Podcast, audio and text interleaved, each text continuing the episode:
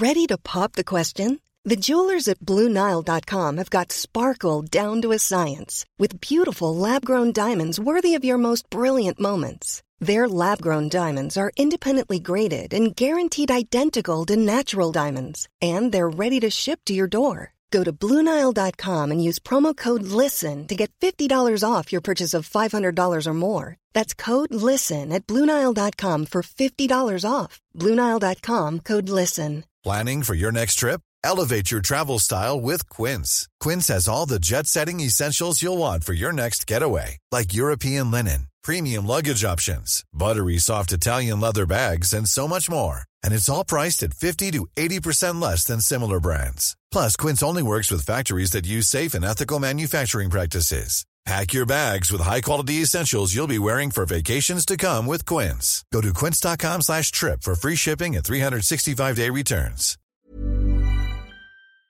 This is the Cork Today replay on C103. Very good Thursday morning to you. Staying with the weather according to Met Éireann and the sunny weather that we're experiencing at the moment is set to continue for the next few days and temperatures expected to hit highs of 17 degrees on most days. Now while we're going to have these nice mild days, 17 degrees sunny spells, flip side of, uh, of it is the night times are going to be quite chilly. Um, temperatures like close to zero most at night so tuck up warm and in, in bed but certainly the days are looking nice across the bank holiday weekend.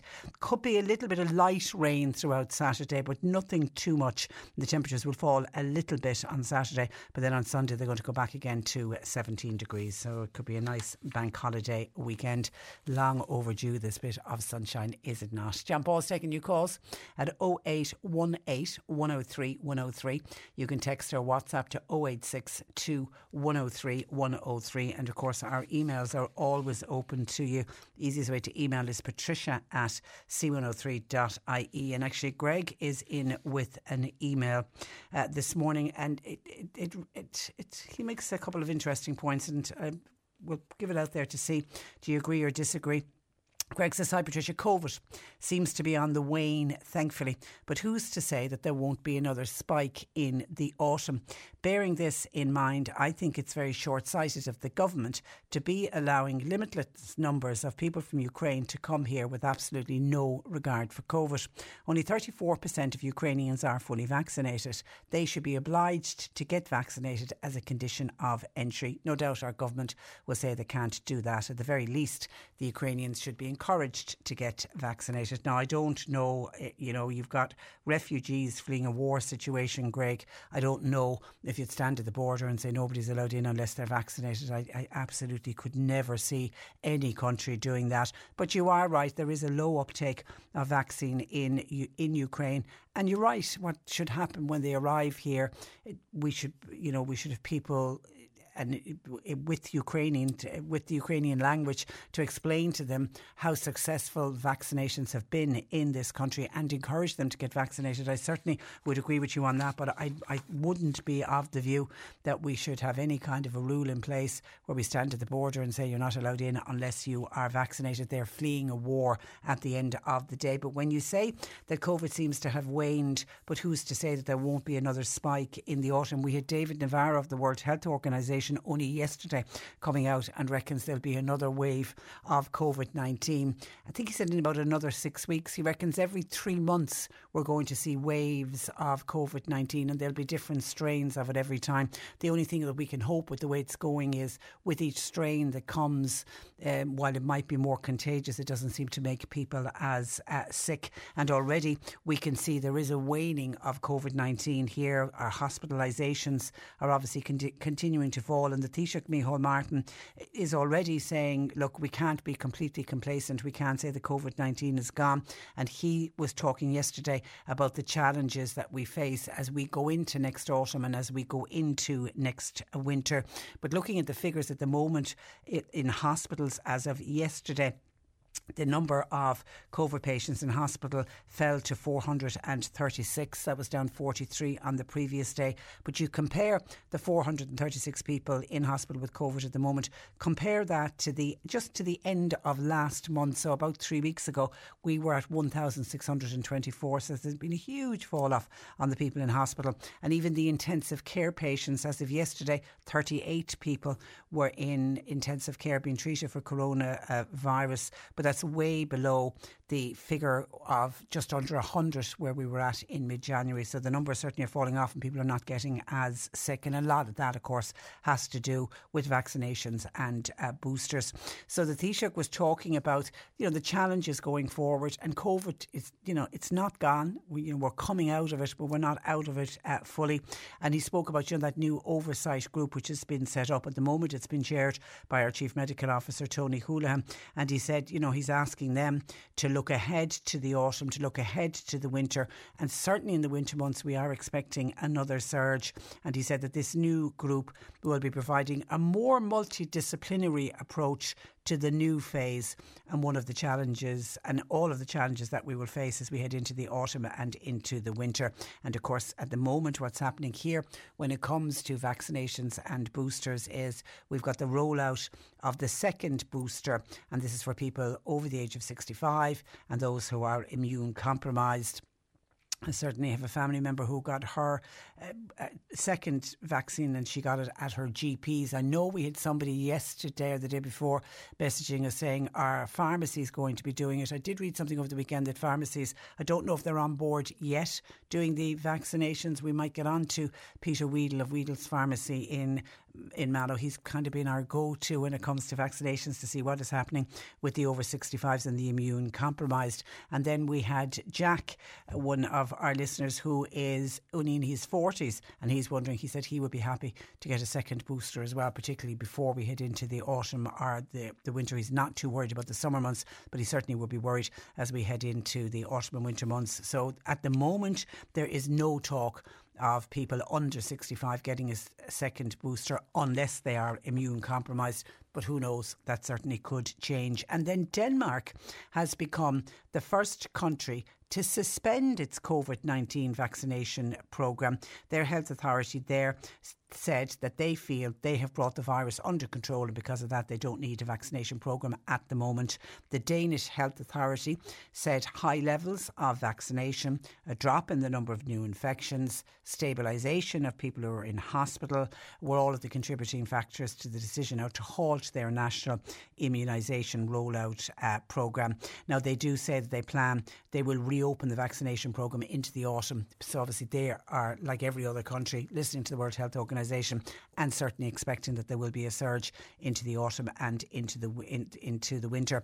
And Denmark they, their country and their government were the first EU country to remove all of their pandemic related domestic restrictions. And they did it very early. It was the 1st of February when Denmark removed all of the domestic uh, restrictions. And they at that point announced that the virus was no longer considered a critical threat to the people of Denmark. So now they have decided to also halt their vaccination programme. I don't know when the same will happen uh, here. Michael in Castletownbere has been under us by WhatsApp this morning to say that there is a cool, chilling North Atlantic breeze blowing over the Dursey Island cable car and indeed the entire Beara Peninsula this morning, with what Michael says is the unbelievable news that uh, a few people can control the lives of the people of the Beara Peninsula and are trying and have succeeded again by blocking the cable car projects. Um, he goes on to say that no man or woman should be allowed to come into this peninsula and tell its natives what to do and what they cannot do. He feels this day is long, long past. And what Michael is referring to is the story that we were running earlier on our news. And this is the call on Cork County Council to clarify if they're going to proceed with the fresh application for the development of the new cable car system for Dursey Island.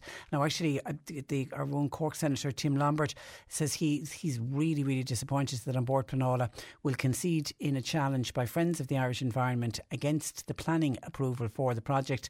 Senator Tim Lombard has heralded the upgrade of the cable car system along with the development of the visitor centre, the cafe, and the car park on the mainland as a major project. And I think everybody in the area accepts that it's a major pro- pro- project. Tim has described the decision by Bord Pleanála as a significant setback and is now calling on Cork County Council to state its intentions and whether any new app application will result in a reduced project for Dursey. So I can see why Michael and others on the Beara Peninsula are so bitterly disappointed by that. We'll keep a close eye and see what comes back from Cork County Council. But very, very disappointing news uh, for people because that was and has been heralded a fantastic project for the area. 0818 103 103. Text or WhatsApp 0862 103 103.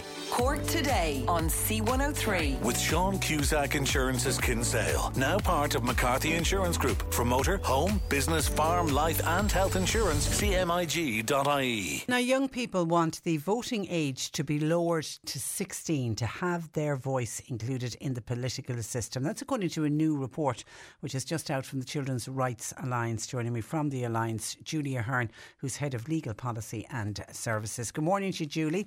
Good morning, Patricia. And you're, you're very welcome to the programme. Now, the report was entitled Voice, Rights, Action. Did it set out to better understand children's knowledge of their own rights? It did indeed, and it looked to see what children know about their rights, the gaps in their knowledge and skills, and then also to develop some recommendations about what should happen to address these gaps through things like education, policy, and practice. And the report made some really interesting findings, particularly around education, where they focused on what education they were already getting. And the research found that children and young people have actually established ideas and understandings of what their rights are. A child who's been discriminated against acutely knows what their rights are. But the issue for them was actually the lack of enforcement of the rights, other people's attitudes towards children and young people, and the fact that they felt their education on children's rights did not go far enough. They thought that what they need is actually more comprehensive education, looking at real life practical situations, looking at what children can do when something goes wrong, the remedies that are available to them, but also looking at how they can be supported in enforcing their rights. And is and that is that not currently covered in the school curriculum? Well, they felt that the school curriculum, as it currently stands, gave them a really good baseline understanding about what rights are and what rights they have and they felt that what was needed now because they think they felt the children and young people through their research they found actually grasped that very well that it needs to just be more complex now and more sophisticated. So recognizing that children have a really good understanding and how that can be built upon within the education system. So the education system has done a good job at getting them so far and further to be honest than what a lot of people probably think children have in terms of their knowledge but the issue is now, I suppose, what the young people want is they want something more. They want something more more developed, um, that gives them that insight as to what they can do when things go wrong, and how they then can ensure that there are supports in place for them and for their peers. And I loved the fact, uh, Judy, that some of the researchers were were co-researchers were as young as twelve. They were. So we we are a membership based body in the Children's Rights Alliance. And we put a call out to our members who work all over the country with children, young people, and families, supporting them in every area of their lives. And we had uh, one researcher was 12, another who was 15, 17, 13, 16, and another 16 year old. And they joined two uh, adult researchers from the School of Education, UCD, and they were the co researchers in the report. So they would have done a lot of the research, they would have developed the recommendations, and they would have really engaged in the issue, which is really an exciting way of coming at an issue brilliant. like this. I, I think it's brilliant because it really is the voices of young people. Mm. It's, it is. It's, it's, it's terrific. And reading through the report, I mean, young people appear to have a clear desire for social justice and the need to protect vulnerable young people. I mean, to me, that bodes very well for, for the future, doesn't it? It does. And I think added to that was their knowledge of the complexity of rights, particularly for young people who might face multiple types of discrimination. You know, young people who may be living in poverty and then of a socio-economic group that are maybe more um, susceptible to be discriminated against, such as travellers or children with disabilities. So they really have to understanding the interconnectedness of rights, the complexity, how things are more difficult for certain groups of children. And they came up with some really interesting recommendations around that and that they felt that they wanted special protections for these groups of children young people. And examples they would have given would have been, you know, more accessible infrastructure for children with disabilities, better access to mental health services, So they really did grapple not only with, I suppose, knowledge of rights, but then the practical implementation about what children and young people are facing and what their peers are facing. And as you say, that bodes incredibly well, yeah. not only for the future, but for the present as well. Yeah, yeah, absolutely, absolutely. Now, we, of course, had a children's rights referendum in this country. And when I knew you were coming on today, I was looking it up. I mean, it was, that was actually 10 years ago. I couldn't believe it was, it was 10 years ago. As a country, do young people have their voices heard, do you believe? I mean, as a country, we've done a really good job in listening to children. And that was something that children and young people were very powerful about at our launch earlier on this week, that they actually were consulted quite a bit and that they felt that they were listened to. But the difficulty for them is that they feel that sometimes they're not taken seriously because they're not adults. And that's something I think that was really interesting to come out of the research.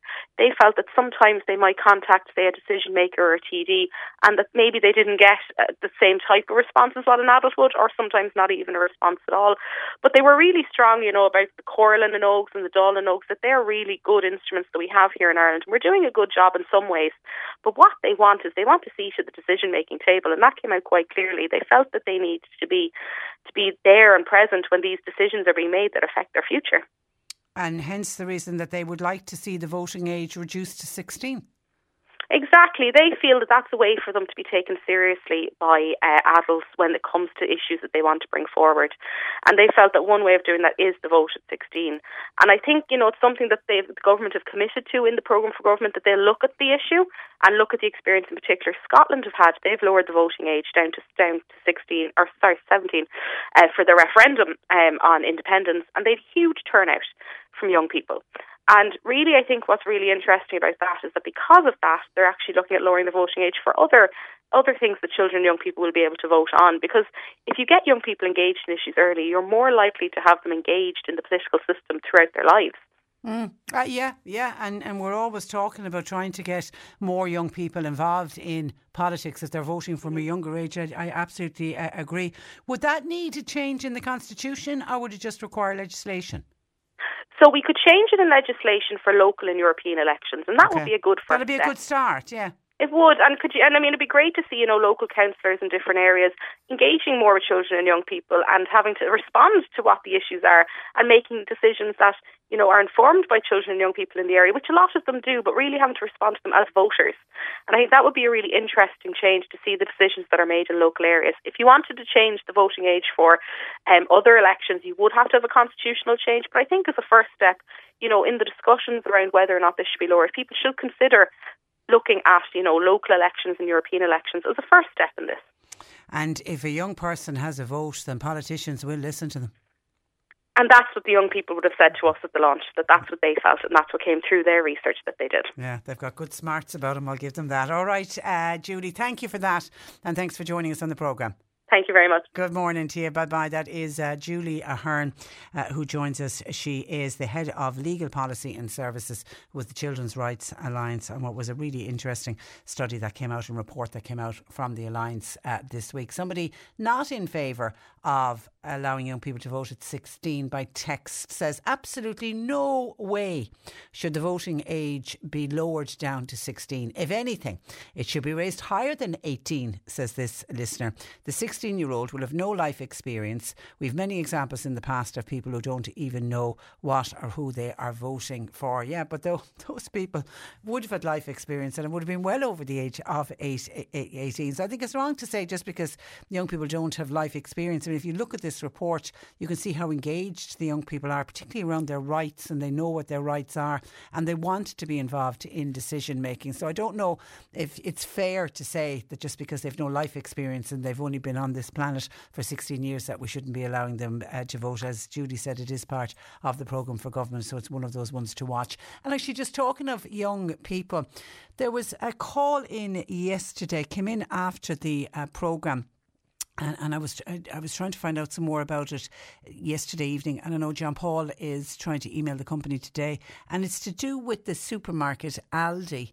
Now we got a call in from the Mallow area to say that did we know that young people and teenagers weren't allowed into Aldi after school, and I'm assuming it's before school as well. That seemingly young people must be young people and children must be accompanied by adults.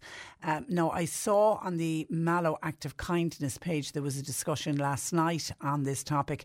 And from what I could gather from the comments that came into that Facebook page, it isn't just in Mallow. I think somebody said it's also happening in Ballincollig, and somebody mentioned another. Aldi store in the city. So I'm trying to find out if this is a nationwide decision by Aldi that for children to be allowed in their store, they must be accompanied by an adult and what are they defining as children? Is it anybody under the age of 18?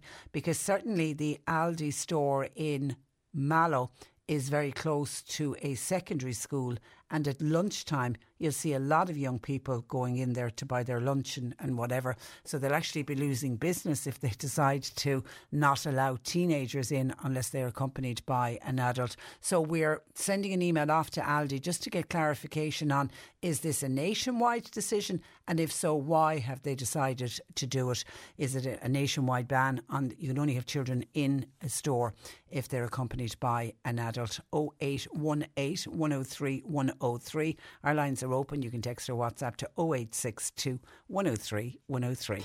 Cork today on C103. With Sean Cusack Insurance's Kinsale, now part of McCarthy Insurance Group. They don't just talk the talk, they walk the walk. CMIG.ie. And this weekend, SuperValu and Centra stores nationwide will be selling packets of sunflower seeds with proceeds going to the Irish Red Cross Ukraine Crisis Appeal. Now, to get the background to what's been called the Sow Now project, I'm joined by Jackie McNabb, who is the Senior Executive with Kildare County Council and is co founder of this particular project. Good morning to you, Jackie. Good morning, and thank you very much well, for having me. Well, listen, I just I spotted this project on TV over the weekend, and I just thought, what a fabulous, fabulous idea. And we will talk about the Sow Now project in a moment, but I just want to get the background. You set up this project along with a young Ukrainian mother called Tetiana, who, along with her three daughters, came into your life early in March. Talk to me about how all of that came about. Absolutely. And while I do have the, the great uh, honour and privilege of working for Kildare County Council, I suppose the Sow Now initiative is um, something that I've done and, and developed in, in my own private capacity. I live in Tullow in County Carlow um, and travel to Kildare um, daily, but uh, this is all done with the support of the Tullow community. Okay. Um, I suppose I, I had, like so many people, and I have seen um, much on the media about the great work people in Cork have done, Indian people. So I did similar. I was packing donations in our own parish centre for many weeks. We were using the great Polish community to assist us getting an awful lot of food, nappies, clothes to the Polish border. Um, and one day I got a call from a Polish gentleman who lives in our community but happened to be in Dublin Airport. And this was prior to any structures being in place um, very early in March, there were families coming in, and uh, Tetiana and her three children were one of those families. They had um, found themselves in Ireland, um, having left Lviv, oh, well, about 70 kilometres from a pla- little village called Stryk, uh, which is um, north of Lviv. And uh, they had found themselves in Ireland, having never left Ukraine before. Um, why Ireland? Um, Tetiana's um, best friend is a Ukrainian lecturer in the University of Manchester. And she um, called the family and said, You must go to Ireland. They have eased restrictions on the visa, and it's an open place and a welcome place for you to go. And she bought the tickets for the family, and the family got on a plane with two bags going into the wilderness in, in, in much respect, not oh, knowing where they were going. God, even Jackie, think, what, what age are the girls? So, uh, 14, well, now 15, Martha celebrated her birthday with us three weeks ago. Yana is five, and Sophia is 16. I, I'm just trying to think, you know, how desperate you, as a mum, that you would be, having yes. never left your country, to pack up your three children and say, right, we're going and get as much uh, as you can into the two bags. It, and at 39 bog- years of age. Oh, yeah. God, the mind. And the reason why they decided to get out and get out so early? Well, while Lviv um, was spared much destruction in the early weeks, but um, it was one of the first places that was bombed. Um, there was a military base bombed, and there had been air raids. It eased off in the west then and focused on the east, but they were caught in the very early days and feared for what might happen. Um, Tetiana herself, or as some people call it, Tatiana, but Tatiana has an awful lot of Russian con, con, con, connotations and and connections. So in Ireland, she calls herself Tanya, and in Ukraine, it's Tetiana. Okay. Um, the um, so she herself was a supervisor in a very large print company, and her husband a detective in the police forces. He now uh, is gone east um, to work in the military and fight, and she finds herself thousands of miles away from home. And so, like so many other Ukrainian women, um, desperate to have a purpose and sees themselves much while they brought their children to safety, they see themselves as lucky, they're safe, they're secure, but a huge sense of obligation to those they left behind. I've heard, I've, I've heard that been said. There's, there's almost a guilt that they are safe, and I mean, and in in Tatiana's position, like her husband uh, is is not safe, so No. she lives with that every day. Yeah, she lives with that. She also speaks. She her her parents um, are still there. Her sister is still there, and her sister, you know, cries every day with worry because her her sons are over the age of sixteen and can't leave. Therefore, she can't leave, and her parents-in-law are still there. She's been married for, um, to um, Valdemir, um, and they have known each other since they sat beside each other at four years of age. Oh, is- the childhood, childhood sweethearts. Yeah, and has she has she much contact with her husband? Um, she tried. She, it was easier in the uh, beginning before he, he went east. Uh, she can. She tries to text, um, and then she'll know if it's if if he can find some space to get a, a little bit of a, a Wi-Fi connection to talk. Um, but she tries to talk to her parents uh, as much as possible because they worry. It, that she's in a she's in a um, a country that they don't know. Yeah, yeah. You know. Yeah, that's that's the other side. Even though they're in this war situation, you know, their beloved daughter and grandchildren are in a country that they probably know nothing about. Yes, and Yeah.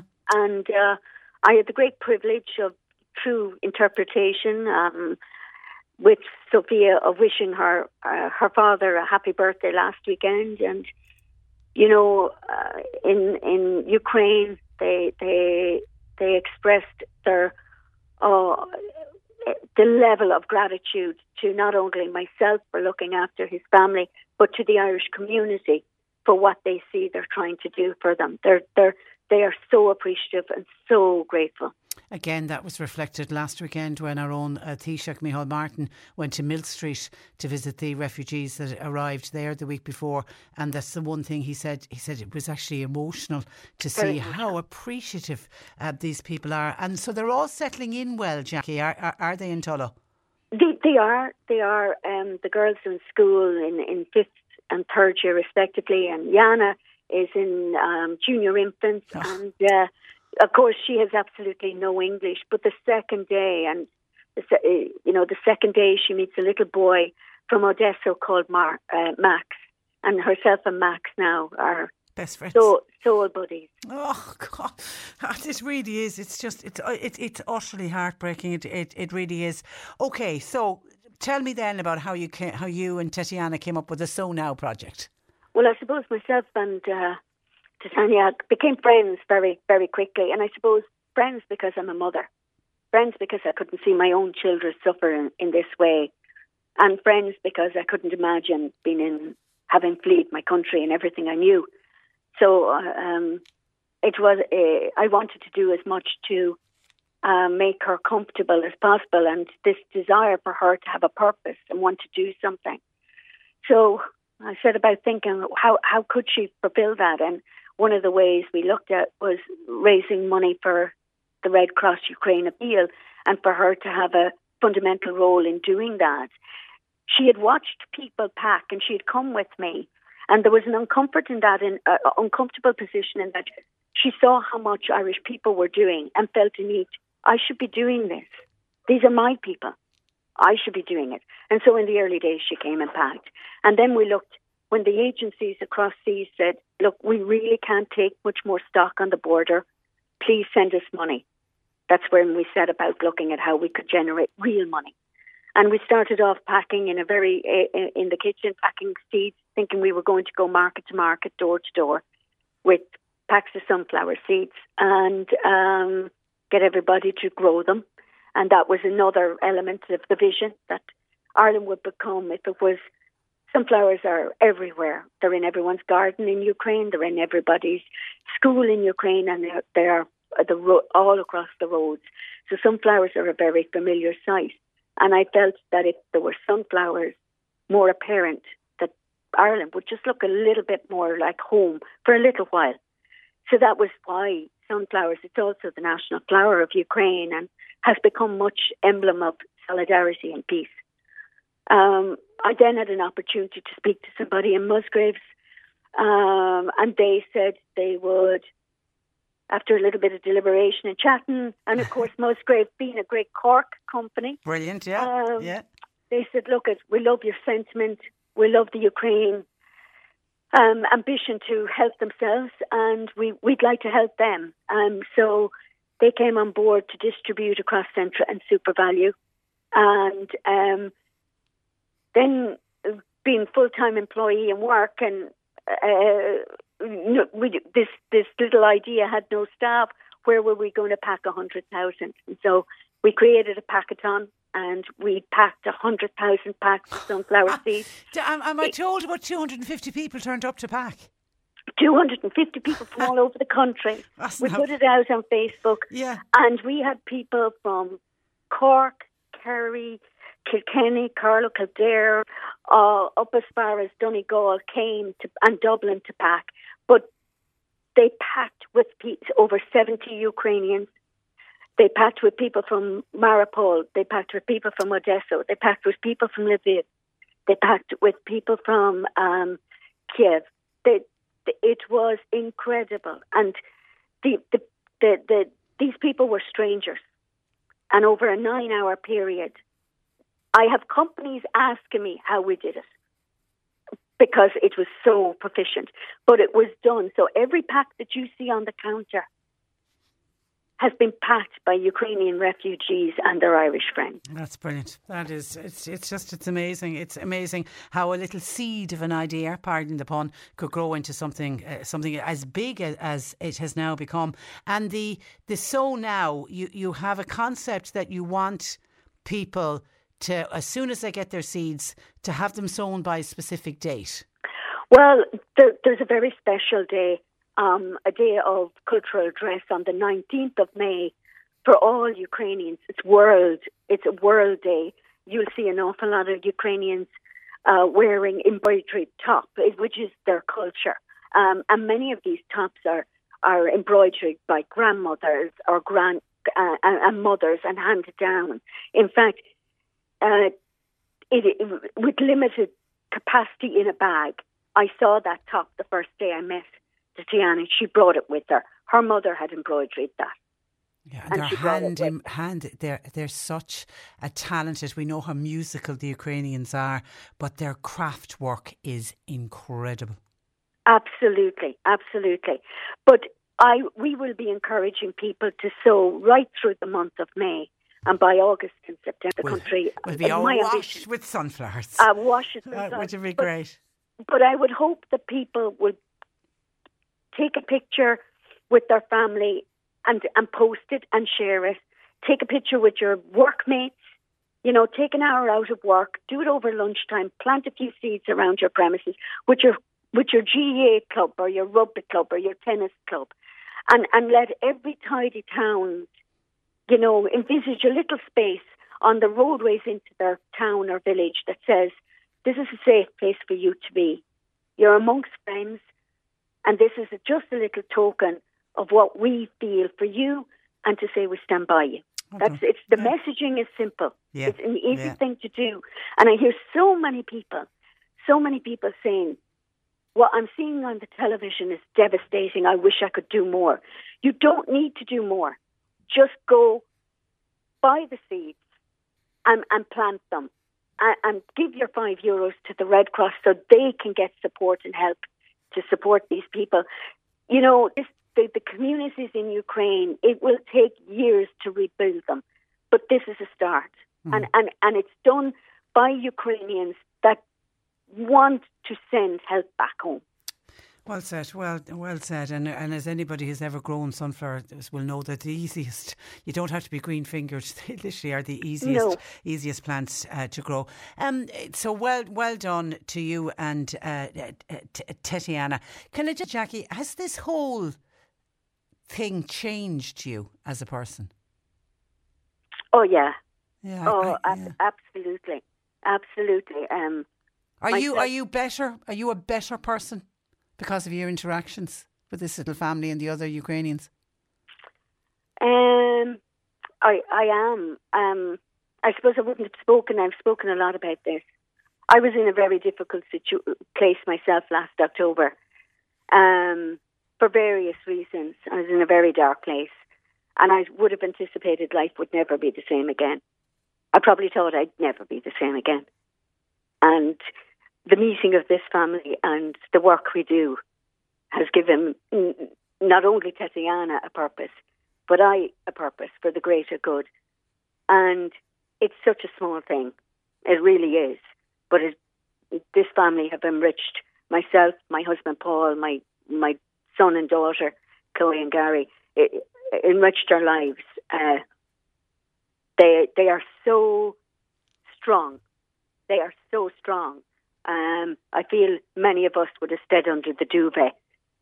And here is a young lady, a 39 year old with three children, so far away from home, without any family, saying, I need to do more. I want to do more. And you've reached out. It's that. It's the hand. It's the, the kindness of strangers, and it's it's it's gone into what I think is going to be an enriched experience for you and your family for the rest of your lives, and you're going to have friends for life. Oh, I, I couldn't imagine life without them. Ah, well I done. did I did tell her dad when he thanked us for looking after his girls. I said, I promise I'll bring your girls home. That's an incredible story, Jackie. It really is an incredible story. We wish you luck with the Sow Now project. We might catch up with you again uh, in May as we get close to that date of the 19th, if you wouldn't mind having another chat with us, because I do oh, think. I'd be absolutely yeah. privileged, and I cannot thank uh, your radio station for for highlighting this. Um, and the greatest honour you do now is uh, plant and plant and plant in Cork uh, and show your colours. Rise up and show your colours for Ukraine. Well done. Well said. Listen, pleasure, pleasure chatting to you, Jackie. Look after yourself. Thank you. Uh, and God Thank bless. Bye bye. That is uh, Jackie McNabb who, along with Tetiana, has set up the Sow Now project. So if you're doing shopping, it's from actually tomorrow, I think the 29th. Uh, SuperValu stores and Centra stores right around the country will have those little packets of seeds on sale, and they're very, very identifiable. You'll, you'll see them. They'll be on the counters of SuperValu and Centras right around the country. It's five euro is what you are asked to give to buy the seeds, and then the concept is you take them home and you plant them. And I think if you've got children involved, get the children to plant them as well because they love the idea of watching the sunflowers grow. But I like Jackie's concept as, as well of maybe tidy towns groups and residents associations getting involved. And let's see if we can plant as many of these sunflower seeds, which are stunning flowers then when they are growing, when they're grown. And by September, they'll brighten up all of our worlds, not just the worlds of the Ukrainians living amongst us. So thanks to Jackie McNabb for that. 0818 103 103. John Paul's taking your calls. You can text or WhatsApp to 0862 103 103.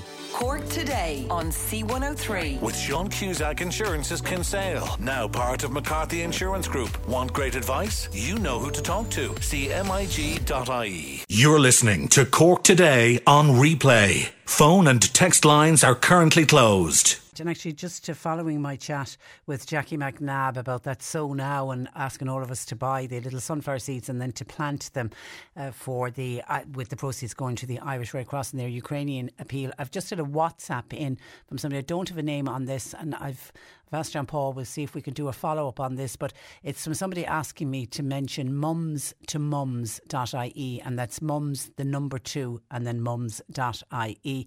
The sister says I'm the Cork coordinator of this group, and we're matching donations from Irish mums with needs requests of Ukrainian mums. And if there's any mum out there that has a donation to offer, the idea is that you register on the website, and then if a Ukrainian mum needs an item, they can request it through, through the website. I think that's that sounds like a terrific idea. I'm assuming what happens is if you have a young Ukrainian mother who's arrived, say, with a two year old little boy who has suddenly got a growth spurt, running out of clothes, needs to find clothes for a two year old little boy, they can put in their request on this website, and then there can be a Cork mum maybe just down the road from this Ukrainian mother who has uh, a little fella that's now three and all the two year old clothes, and we know how quickly they grow out of clothes, we'll be able to hook them up with each other. I think that's fabulous. Mums to mums.ie.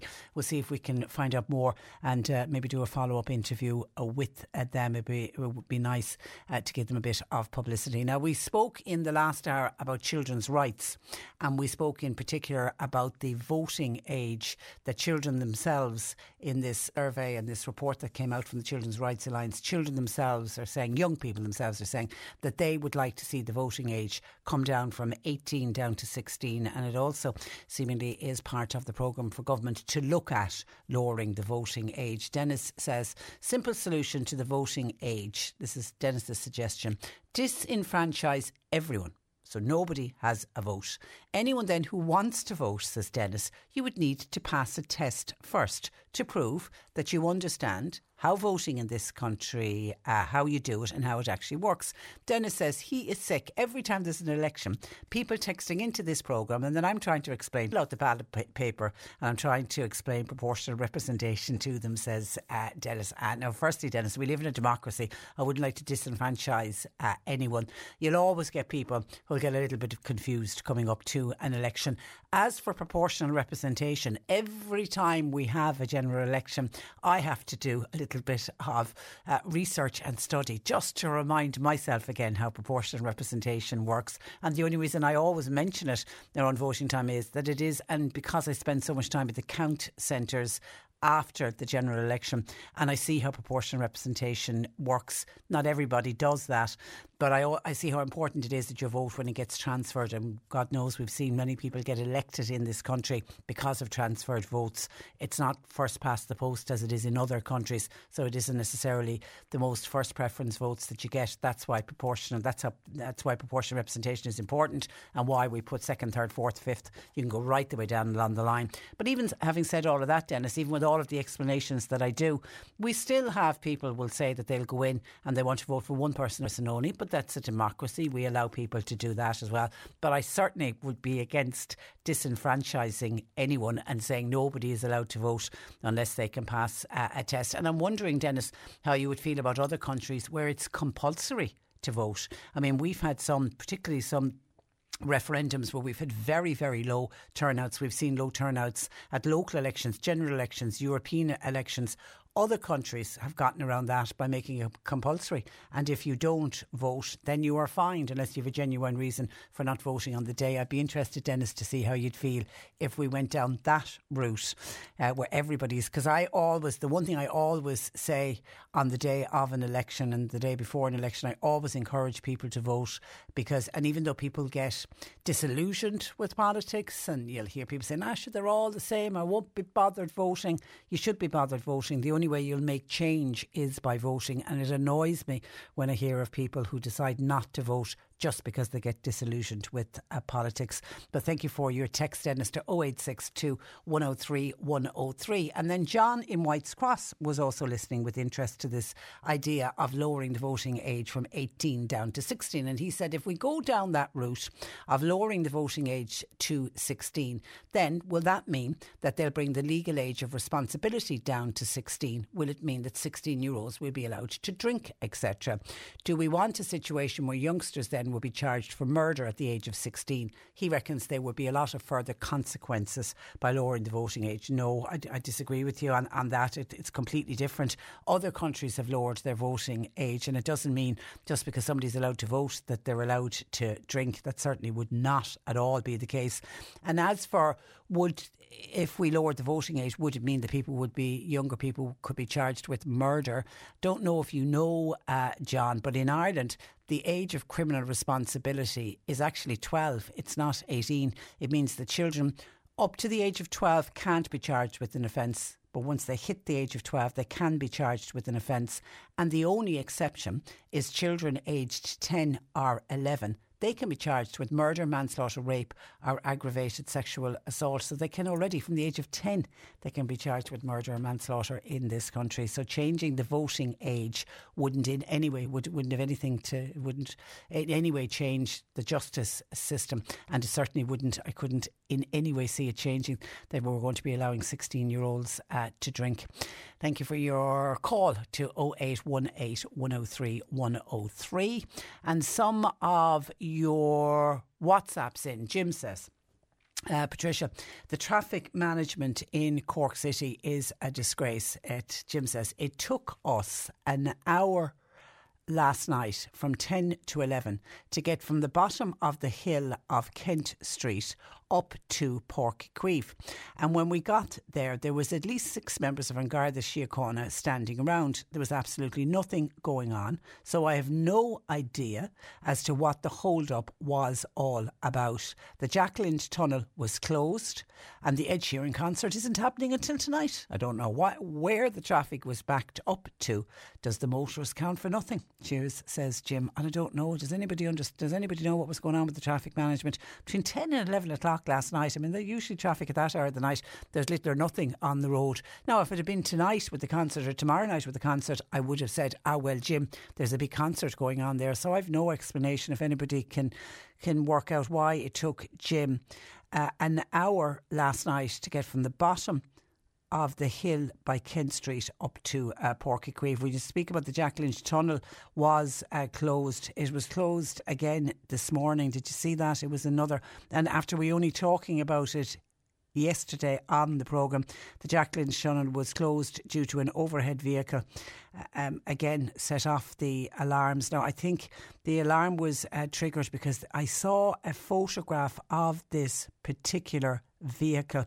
And it was, if I have the picture here, it is. John Paul gave it to me before I came on air today.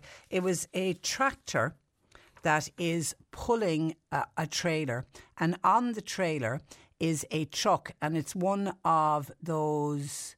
It's a vehicle recovery truck. So you've got a tractor with a trailer. On the trailer is a truck and trailer. On the truck and trailer is another truck and trailer. And, and in top of that trailer is another truck. So this, it's it's three. I, th- I thought it was a car carrier, but now I'm looking at it. It's not. So it's three trucks on top of a trailer being pulled by a tractor. So obviously that was going to set off the sensors if it didn't hit the if it didn't actually get stuck. I don't know if it did or not.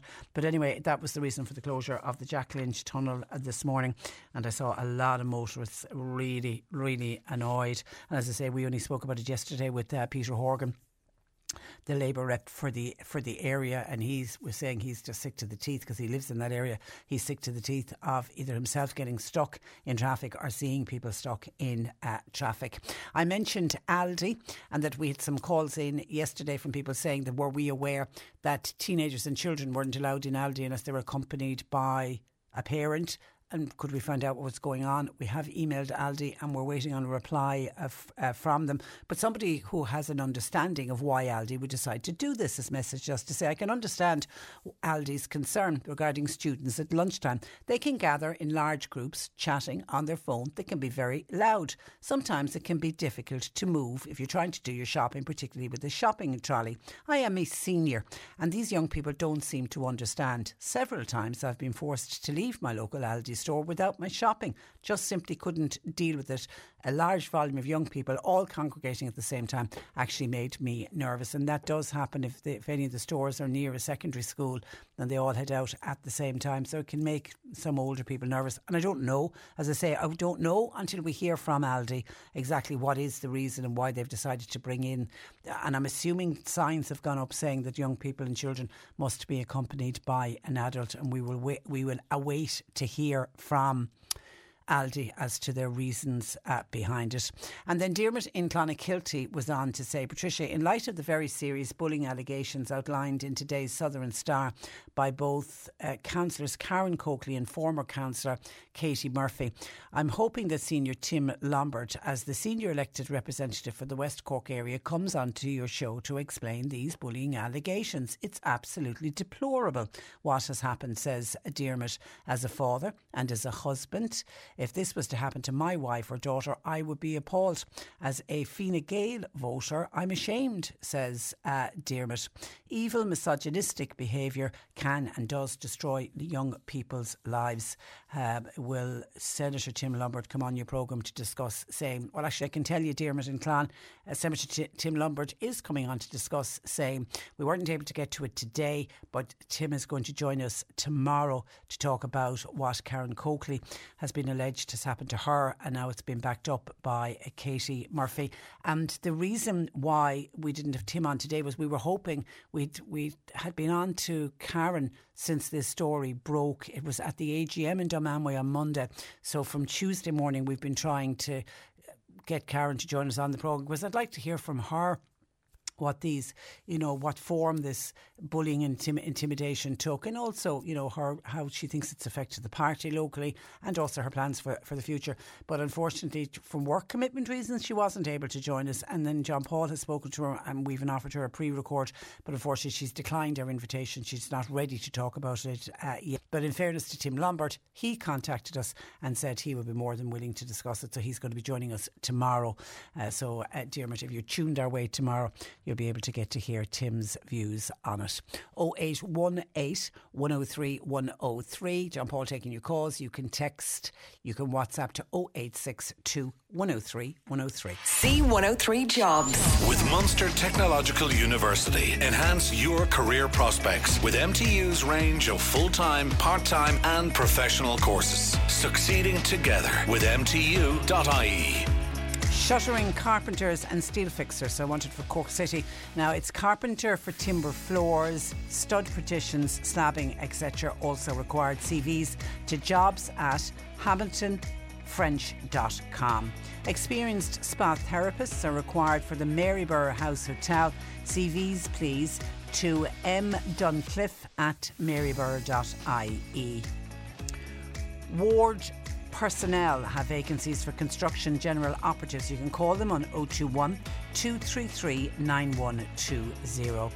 And a delivery driver is wanted for the Hibernian Hotel in Mallow. Kieran is to contact at 022 582 00. You'll find us and uh, more job opportunities by going online now. Just go to c103.ie forward slash jobs for more. This is C103. Cork today on C103. With Sean Cusack Insurance's Kinsale, now part of McCarthy Insurance Group. For motor, home, business, farm, life, and health insurance, cmig.ie. You are a bingo fan. I've just been told that a bingo is on in the GAA in Bandon tonight, and it is on at uh, eight at nine o'clock. Okay, that's bingo tonight at uh, nine o'clock. Um, and I think we're having some problems with our phones, are we? Are we? we you know, we're, we're getting that uh, sorted out. Uh, there was a little bit of problems trying to get through on the phones. They were all freezing up. Okay, let me let. Uh, is that sorted now? It is. Okay, thank you, John Paul. Now, when the pandemic first hit, the majority of respite facilities were closed in order to prevent the spread of infection. But sadly, over two years later, many services have not returned to pre-pandemic levels. Cork East Sinn Féin Dáil Deputy Pat Buckley raised the issue of lack of respite services in his own area in the Dáil yesterday. And he joins me to share with us how he got on. Good morning to you, Pat. Good morning, Patricia, and good morning to your listeners. And you're, you're very welcome. Now, I know you were specifically asking about the East Cork area, but the, am I right in saying that this is a nationwide problem with lack of respite services? Yes, yes. Unfortunately, since um, COVID has been, uh, I suppose, a very handy excuse for this. Um, it seems to be systemic and countrywide that a lot of the respite beds that were available pre, I suppose, uh, COVID um, have not come back into, I suppose, service again. And we all know with the COVID pandemic, the you know the anxiety levels in people and mental health issues. But my bugbear, I suppose, the reason for actually asking it was specifically related to the Owenacurra Centre, and you know that's an ongoing issue. Yeah, the mental health facility that they're, that they're closing. Yes, and and because that the, offers respite as well. It does, and, and, yeah. and, in the last week or so, I've been doing a, a, bit of research, and I mean we've discussed this before about the HSE saying that you know there's only maybe nine residents there now, and when those nine residents are gone, that the service won't be needed.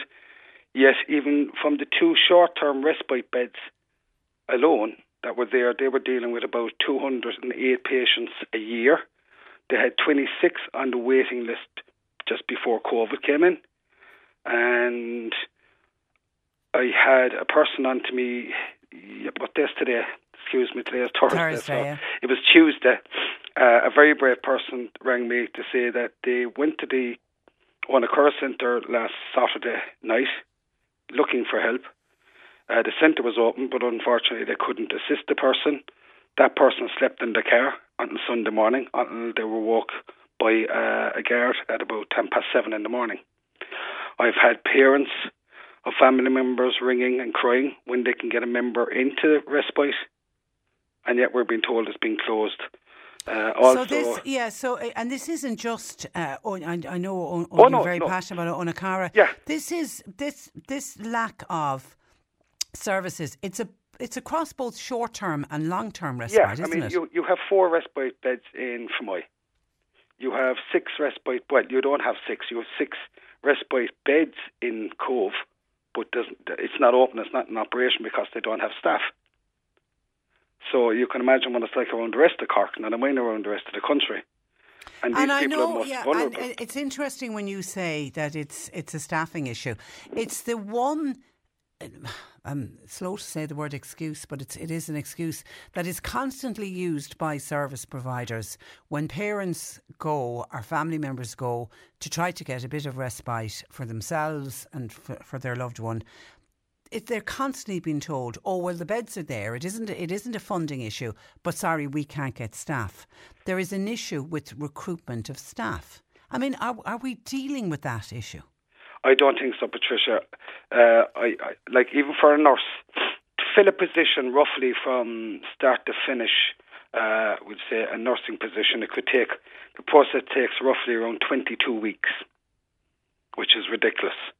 Uh, on top of that, the doesn't seem to be an issue when it comes to recruiting agency staff, which is very strange because normally the agency staff are actually the price per hour on an agency staff compared to one that's directly employed is more expensive, and yet you can get agency staff. I suppose the other side of it is the system is so uh, overwhelmed at the moment that the people that are actually working within the system are overstretched. They're stressed off their heads. It's not an ideal place to work, and unfortunately, a recent conversation I had with a lady who was finishing her last year nursing there's actually five of them sharing a room, and their plan is once they're qualified, they're going to Dubai.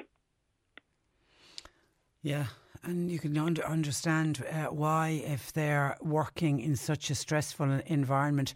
But are you suspicious that some service providers are using the excuse of staffing not to open respite beds? I, I'm suspicious of the whole system, Patricia, to be honest with you, because unfortunately, what I've seen in even my short few years as a TD is everything seems to be moving away from a community led, uh, I suppose, a community led model to a privatised model. And you know what happens when anything goes into privatisation. It's not. It's for profit. It's not for the benefit of people, and that's my big biggest worry here. I mean, we've pumped millions and millions, billions it's that time of the year. Your vacation is coming up. You can already hear the beach waves feel the warm breeze, relax, and think about work. You really, really want it all to work out while you're away. Monday.com gives you and the team that peace of mind. When all work is on one platform and everyone's in sync, things just flow wherever you are. Tap the banner to go to Monday.com. When you're ready to pop the question, the last thing you want to do is second guess the ring. At Bluenile.com, you can design a one of a kind ring with the ease and convenience of shopping online. Choose your diamond and setting. When you find the one, you'll get it delivered right to your door. Go to Bluenile.com and use promo code LISTEN to get $50 off your purchase of $500 or more. That's code LISTEN at Bluenile.com for $50 off your purchase. Bluenile.com code LISTEN. There's never been a faster or easier way to start your weight loss journey than with PlushCare. PlushCare accepts most insurance plans and gives you online access to board certified physicians who can prescribe FDA approved weight loss medications like Wegovy and Zepbound for those who qualify. Take charge of your health and speak with a board certified physician about a weight loss plan that's right for you.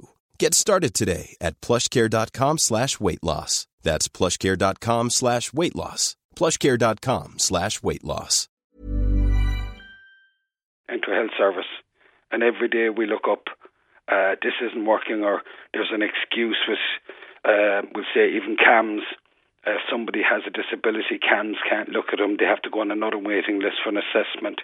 We know this crack with the assessment, the needs that we brought up a couple of weeks ago. So everything seems to be an excuse after excuse. Money seems to be just being pumped into it. We don't know where Yeah, it is. And I'm I'm getting tired, Pat, of every time there's some kind of a crisis, more money is put into the HSE or put into whatever service. We just seem to constantly throw money at it. And we don't seem to get anywhere for the money we're, we're putting in. I mean, per head of population, we spend a lot of money every year on health, and yet we've got these staggering waiting lists, and we've we have families uh, caring for relatives with a disability who, Pat, are really struggling to cope at the moment. Oh, look, Patricia, I talk to them daily. I have family members crying, absolutely crying down the phone. They have nowhere to go. You can you can imagine that person that went to that centre last Saturday and slept in the car. That'll tell us. And taught me straight out. They went to they they were physically sick and got sick into a bag and tied that bag and put it into the boot of the car and went back into the car to sleep.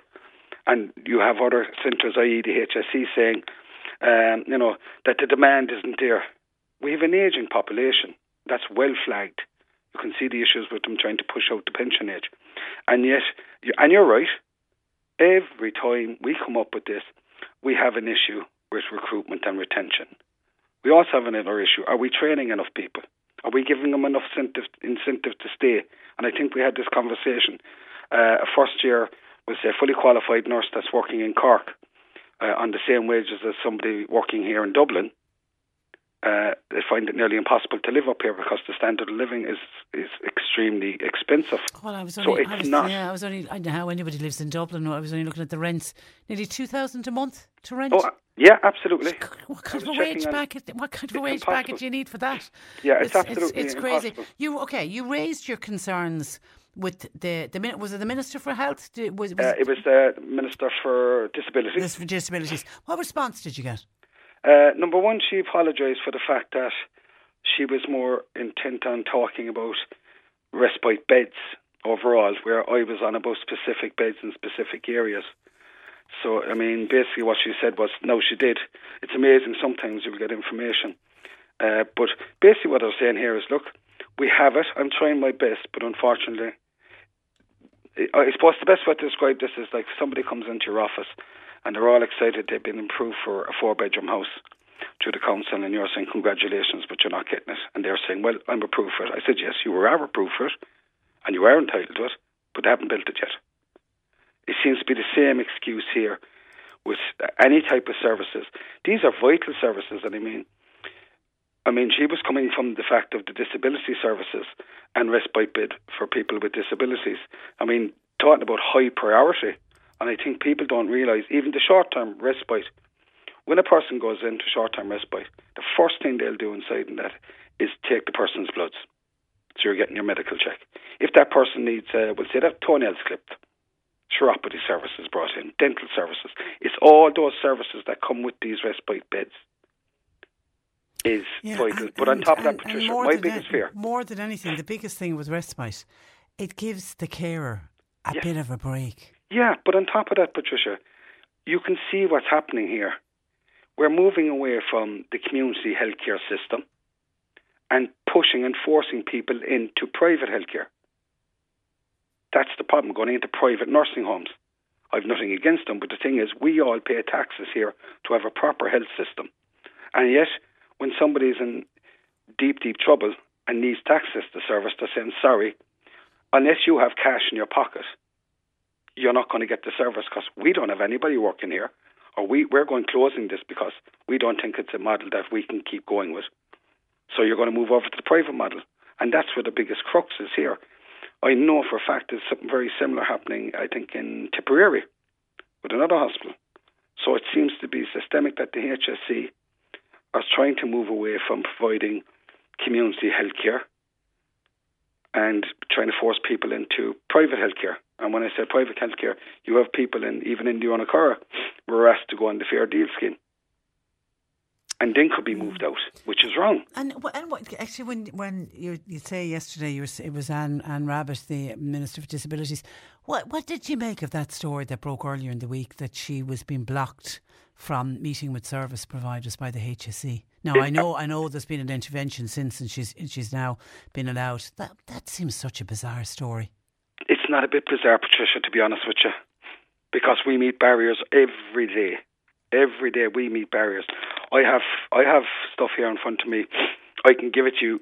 The Minister for Local Government has no remit over the local government. You have to go under freedom of information. Uh, Minister for Justice has no remit over how many guards are going leaving the Garda station. I have to go into a different section.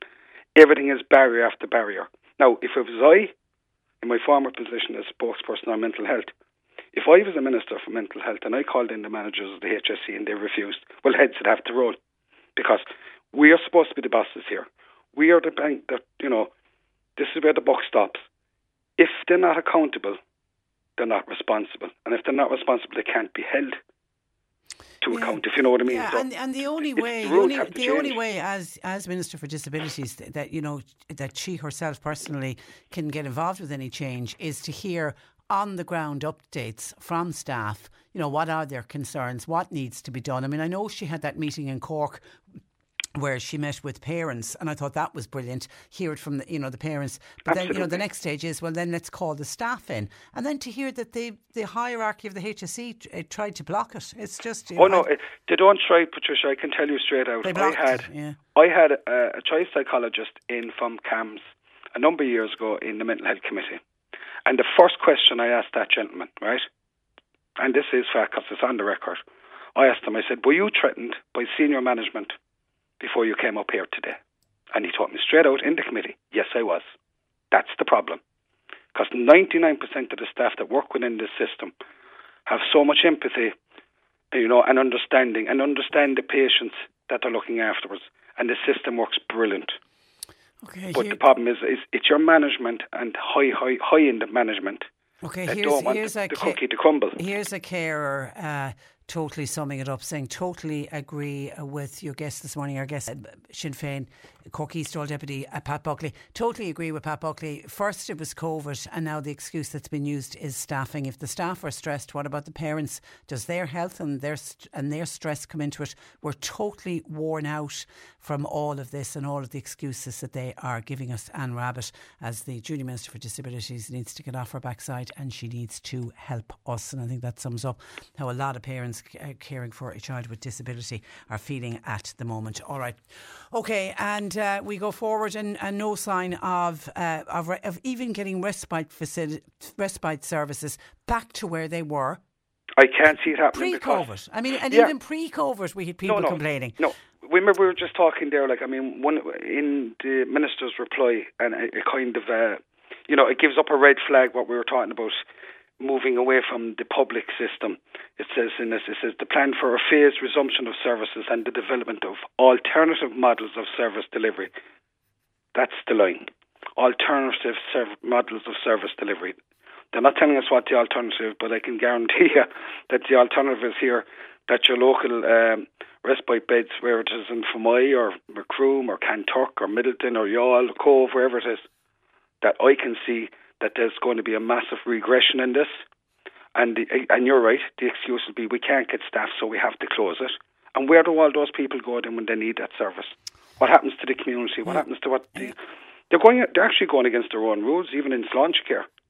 Okay, all right. Integration listen, listen we're, we're unfortunately, much as we'd like to, we're not going to be able to sort it here, Pat. But listen, in the meantime, thank you for that, and uh, thank you for raising the issue yesterday in the Dáil, uh, certainly on behalf of uh, carers and the people who desperately need those respite services. Um, thanks for joining us, and we'll speak to you. Thanks very again. much, Patricia. Uh, good morning to you. That is uh, Cork East Sinn Féin Dáil Deputy Pat uh, Buckley. 0818 103 103. John Paul taking your calls. You can text or WhatsApp to 0862 103 103. Cork today on C103. With Sean Cusack Insurance's Kinsale, now part of McCarthy Insurance Group. They don't just talk the talk, they walk the walk. CMIG.ie. In time for this week's uh, Garda File, joining me, Sergeant Conor McCarthy, who's based at Bandon Garda Station. Good morning to you, Conor. Good morning, Patricia. And before we go into incidents, just a couple of events that you just wanted to acknowledge. Firstly, centenary celebrations were held in Kinsale last Sunday. That's correct, uh, Patricia. We had the centenary celebrations in Kinsale last Sunday. Uh, again, we'd like to thank uh, the community of Kinsale, the RNLI, HSE, the Lions Club, the local community groups, fire service, and all stakeholders who assisted and helped to ensure the remembrance event was a success. We also would like to thank the Defence Forces who partook in the march with An Garda Síochána, along with the retired members An Garda Síochána. Uh, it was a huge success, and we were delighted with the support we got from the community in relation to this event on the day. Well done. And wasn't it National Community Engagement Day? Wasn't that yesterday? Yes, uh, yesterday there was a National Community Engagement Day. Um, I suppose we had stands at 15 locations across the West Cork division, and there was 300 um, stands across nationally in conjunction with the, the IFA and the fire service, who both uh, were of great assistance to us in fulfilling these uh, stands and ensuring information was uh, got out to the public in general. And we'd again like to thank all the stakeholders who are members of the community forum who supported us in this. Uh, we hope that the information was of benefit to the community in general. And as always, we're available if anyone needs any assistance with any aspects of, uh, inf- of the information that they require further assistance. We're always available. Stations are open here 24 7. Okay, and your next big event is happening tomorrow. Tell me about this. It's Go Purple Day. Yes, it's a Go Purple Day. It's uh, in conjunction with Safe Ireland. Uh, it's an initiative to raise awareness of the local uh, to, of the local domestic abuse services and supports available to those affected in West Cork, specifically in our area. Uh, Gardaí will be wearing purple ribbons on Friday, the 29th of April, to raise awareness of domestic abuse services. You can show your support if you wish by wearing something purple also. Um, we have, uh, I suppose, we sent out all the, the information to our local uh, social media um, uh, colleagues uh, to ensure that the information is uh, got out to the public and ensure that they they are aware of the services and supports that are available um, through the many different organisations that uh, that are there.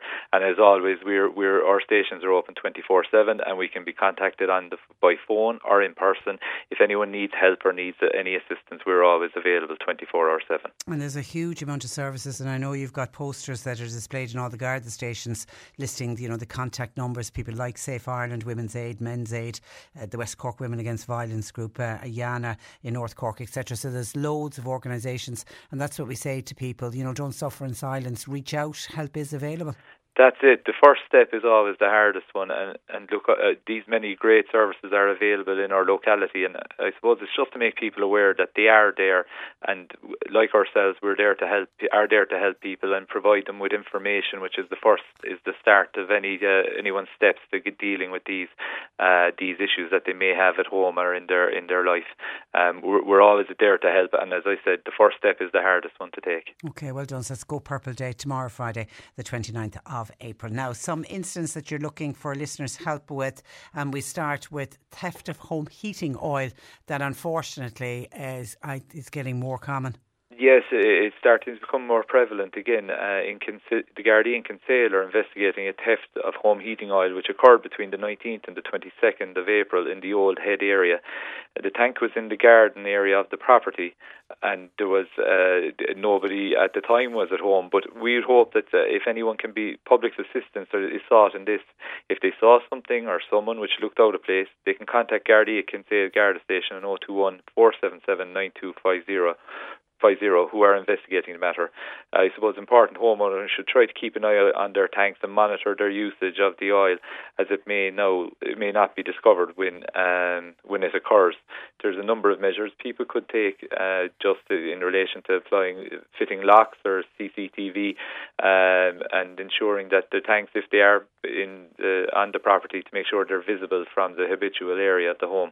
Um, a lot of information is available on the the Garda website website www.garda.ie. And an aluminium double ladder was taken. That's right. That's right. Uh, not the most, uh, not the smallest item to to take. So we're hoping that this uh, ladder was taken from uh, outside a house in the Bailed area of Clonakilty. Uh, unfortunately, the item wasn't secured at home at the time, but Gardaí investigating it in, in Clonakilty and would appreciate any information people may have in relation to this theft. Uh, I suppose again this time of year people are getting out and doing work on their house and their gardens, and it's important that all the equipment they use are, are securely locked away afterwards.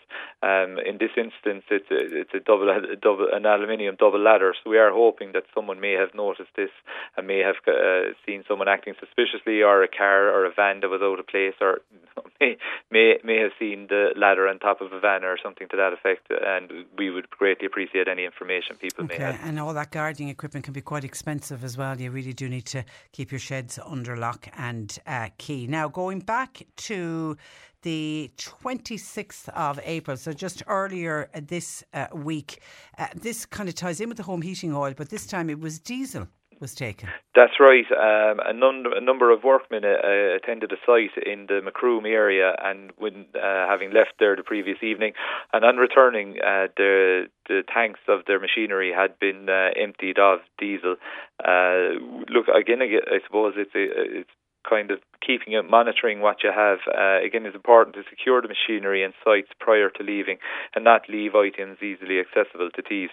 The importance of purchasing the correct locks for tanks has never been more prevalent uh, than today. And if anyone noticed a vehicle or a person in the area that did not know or anything suspicious, they can contact Gardaí in Macroom on 026 20590 who are investigating the theft. Unfortunately, fraud is people are still falling victim to to fraudulent scams. Absolutely, it's it's something we get on a daily basis. Unfortunately, a report, uh, sometimes small but sometimes large amounts of money. Unfortunately, in the past week, um, we, we we have a, a, person who has become victim of this uh, fraud scam over the phone, uh, whereby a large, a very large amount of money was taken um, taken from him.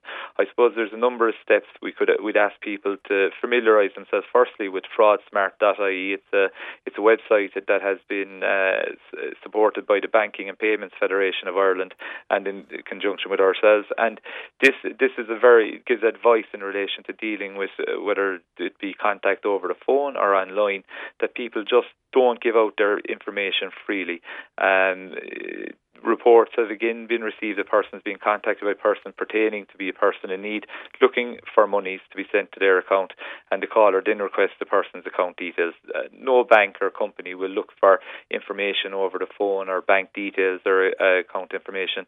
And the important thing to remember is if you get a phone call like that, you can end the phone call yourself speak to your family and get advice before you give over any information.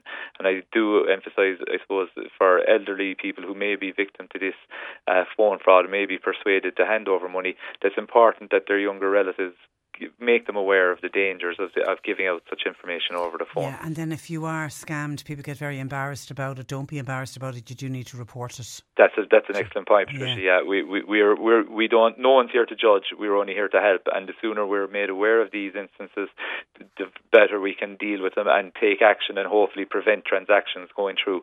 But it's important to relay the information to us as quickly as possible. Okay, we've we're heading into a bank holiday weekend. The weather is lovely at the moment. It's expected to be nice nice across the weekend. So we will have lots of people out and about. We've got, uh, once again now, remember to be aware of not leaving anything behind in a parked car if you're visiting a park or the beach. That's right, Patricia. Um, again, cars leaving valuable in cars. It's a, it's a, it's an easy target, and unfortunately, there's many individuals around who take would take would ease take break a window of a car and wouldn't think twice about it.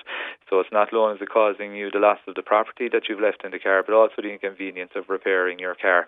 Um, I, I would say ensure that there's no items left visible, that cars are parked in a public area where you, you people have there's passing public regularly who will will uh, be able to see if there's any uh, um, people acting suspiciously and ensure that uh, there's nothing taken. So it's important just to be cognizant of that when you're out and about. Make sure not to leave anything in the cars. That, that that's the first, and secure your car.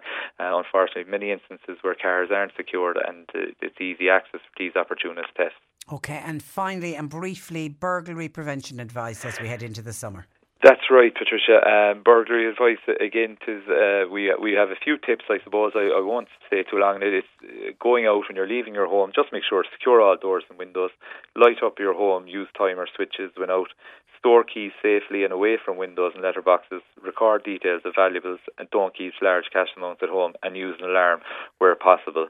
Um, th- these are a few of the steps. There's many more of them there again on garda.ie. If anyone wants to look them up, if you're going on holidays or going away, loads of advice there, and we and let your local Garda station know if your house is going to be vacant at any time during uh, for a prolonged period of time, and we can take it into account on our daily patrols. Yeah, I think the the light on a timer is, and they're they're not that expensive expensive to buy those timer lights, but it's to make the house look as lived in as possible while you are away. That's right. Uh, like the, most of these uh, safety uh, safety equipment are inexpensive and easily installed, such as a, a, night the the timer switch and also a night motion sensor light.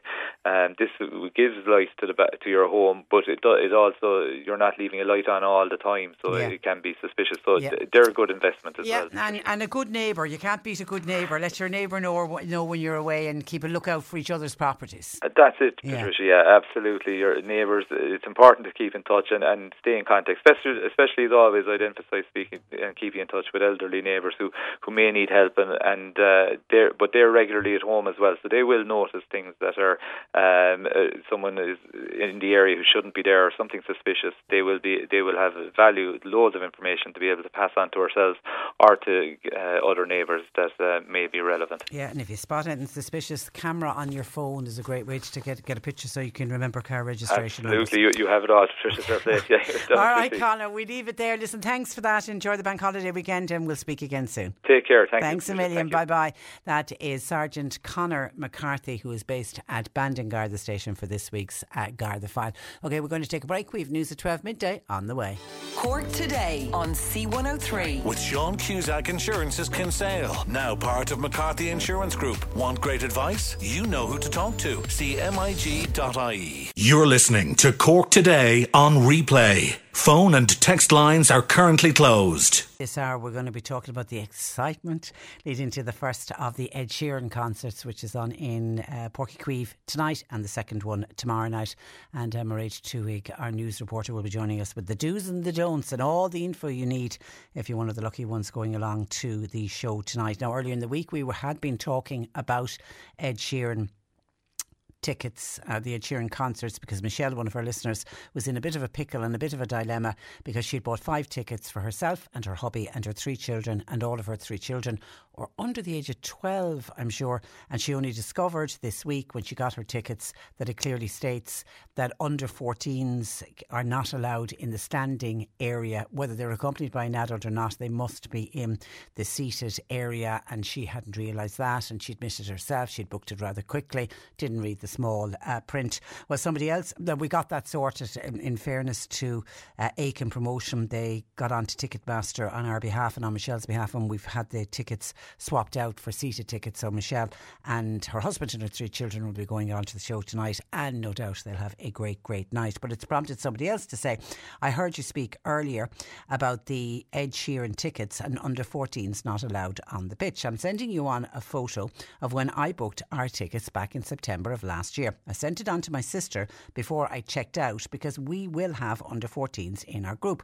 You can clearly say that it says pitch standing under 16s with an adult. We bought the tickets, and it was only in the event information afterwards that we saw under 14s not allowed on the pitch. So I just got that checked to see is is that a, is that a mistake by Ticketmaster that they let you buy the tickets, believing that under 16s can be accompanied by an adult in the standing area. Now, when you purchase your tickets, they say, "Oh no, if you're under 14, you can't be in the standing area." John Paul just went online there to try to book tickets and uh, he says, yes, the under 16s with an adult is clearly stated. But he said there's an info section that you click on. And when you click on that info section, it does state before you purchase the tickets that under 14s are not allowed on the pitch uh, area. And I, I think that's going to cause problems because I do think people will have purchased the tickets not realising that under 14s will not be allowed in the standing area. They can be in the seated area. I think there could be a bit of problem for some people at tonight on that one. So please be warned if you have purchased standing only tickets nobody under 14 is allowed into that area. 0818 103 103. Let me take a look at some of your texts coming into the programme. Mary in Cork City said, Patricia, could you possibly tell me what is the name slash type of device that was mentioned on your Garda file slot that you can use to turn on a light in your home when you are out? Many thanks. That's Mary in Cork City. Well, Mary, I can tell you the one I use. It's just one of those simple timer devices that you, it's, it's actually the very same timer device that I have on my heating as well it just literally plugs into the wall and then you can put whatever device into the plug and set the timer accordingly. I've certainly purchased a few of them in any hardware shop. You'll, you'll see them supermarkets as well, but certainly a hardware shop. It's just a normal timer. And what I certainly do if ever we're away, I'll put the timer on and I'll plug in a, you know, like a standard lamp into it. And then I set the timer so that the light will come on, you know, as night time is, is approaching and then it stays on till maybe one, two o'clock in the morning, and then it automatically uh, goes off. But it's just a simple timer that you'll need to plug a you'll plug your lamp into it and then set the timer for how many hours you want it on and off. Any hardware store will be able to sort you out with that. And then a lot of commentary coming in with regards to Deputy Pat Buckley when he joined us when he was talking about respite services and lack of respite services and what has happened to respite services since COVID. And I think at the start of the pandemic, everybody understood why respite services end, ended because everyone we were trying to keep everybody safe. We didn't have vaccines at the time, and there was a fear factor that if you had respite houses open and people coming and going, if somebody came in with COVID 19, it could get passed on not just to the staff but to the other people availing of the respite services, and I think everybody understood it. But now we're at a situation where we have huge numbers of people vaccinated, huge numbers of people also having immunity because they've already picked up uh, COVID 19. And the respite services, both short term and long term, has certainly has, has gone nowhere near the way they were pre pandemic. And pre pandemic, we already didn't have enough respite services. And now to have even less is causing huge problems for so, so many families. And that led me, when I was chatting with Pat Buckley, just about generally the health service. And I was making the point, and it's the one thing that really irks and annoys me that every time we seem to have a problem in health, the Department of Finance will put more money into the Department of Health, and we just seem to, it's got into billions the amount of money we spend every year in health, and we don't seem to be able to sort out our health service. That has. Uh, that has led to a number of people contacting us this morning. Dan says, Patricia, listening to Councillor or to Deputy Pat Buckley early, earlier, he is so right and so spot on. The public health service, I feel, is a disaster, says Dan. I was recently referred by my GP for an essential treatment to the HSE on the public service. To be informed, uh, there's a five year waiting list. Now, Dan says it's an essential treatment. His doctor has pointed out he needs to have this name has gone in and he's been told he'll be five years on the waiting list. Dan says, I'm in my 70s. Our ministers and TDs seem to be just going through the motions and yet they're all on giant salaries. It's, yeah, and those waiting lists, again, mentioning COVID, have just gotten longer and longer. They were long, we had huge waiting lists before COVID, but because all of that work stopped, the waiting list, did I, did I see a figure? And I, I keep meaning to check this. I'm sure I read it in the paper during the week. Is it 200,000 people are on waiting lists at the moment? moment. It's incredible. So the five years, I don't know when you heard the when you heard that it was going to be five years, Dan. That could even be longer. My heart goes out to you. Uh, Michael says, "Hi, hi, Patricia. How are you? I'm well, thank you, Michael. Thanks for asking." I really feel that the health service needs a complete overhaul and we need it from top to bottom. Where is this bells and whistles Sláintecare that we've heard so much about? It appears to have hit a brick wall. You have statements every day from the hospitals here in Cork saying they're chock a block. people queuing out the door, uh, and, and people are being told to go to a GP. In many GP practices, you'll wait at least a week to see a doctor. Private home care, Michael says, in some cases, if they have the staff, seems, in Michael's opinion, to work better because private home care providers will cover weekends and bank holidays, whereas within the public sector run by the HSE, they generally speaking, says Michael, don't cover bank holidays or weekends. So he's certainly not against the private home care uh, providers. I think what Pat Buckley's point, point on it was everything moving to private care, it's all about profit, and that in itself can lead to can lead to a service, the, the actual end user not being the priority. The prior, priority is instead the profits that are made by the company. So I can see where Pat was coming from and why he's nervous about that. And Heidi says, Morning, Patricia. I think throwing more money at the HSE is not going to make a difference. What's needed is a complete overhaul. We appear to have too many managers, and then on the ground, we don't seem to have enough doctors and nurses. We even have our own people having to travel to Belfast, getting on a, ba- a bus to travel to Belfast for a simple cataract operation. That, says Heidi, appears to be well out of order. But they'll soon find money for the people who are coming into this country and may and will need medical attention. So the government should give be given a good shake up lives are being lost, Heidi feels, because of their incompetence, and something needs to be done about it. And that's from Heidi to 0862 103 103. John Paul taking your calls at 0818 103 103.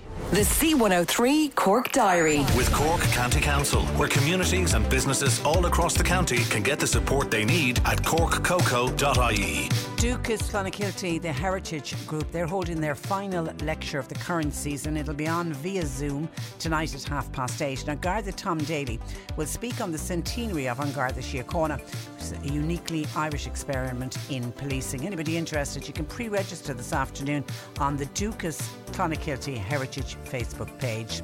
Next draw for Kildorrery Community Lottery. That goes ahead this afternoon at 4. Tickets are on sale all of the local outlets and at the community office. And Macroom Flower and Garden Club.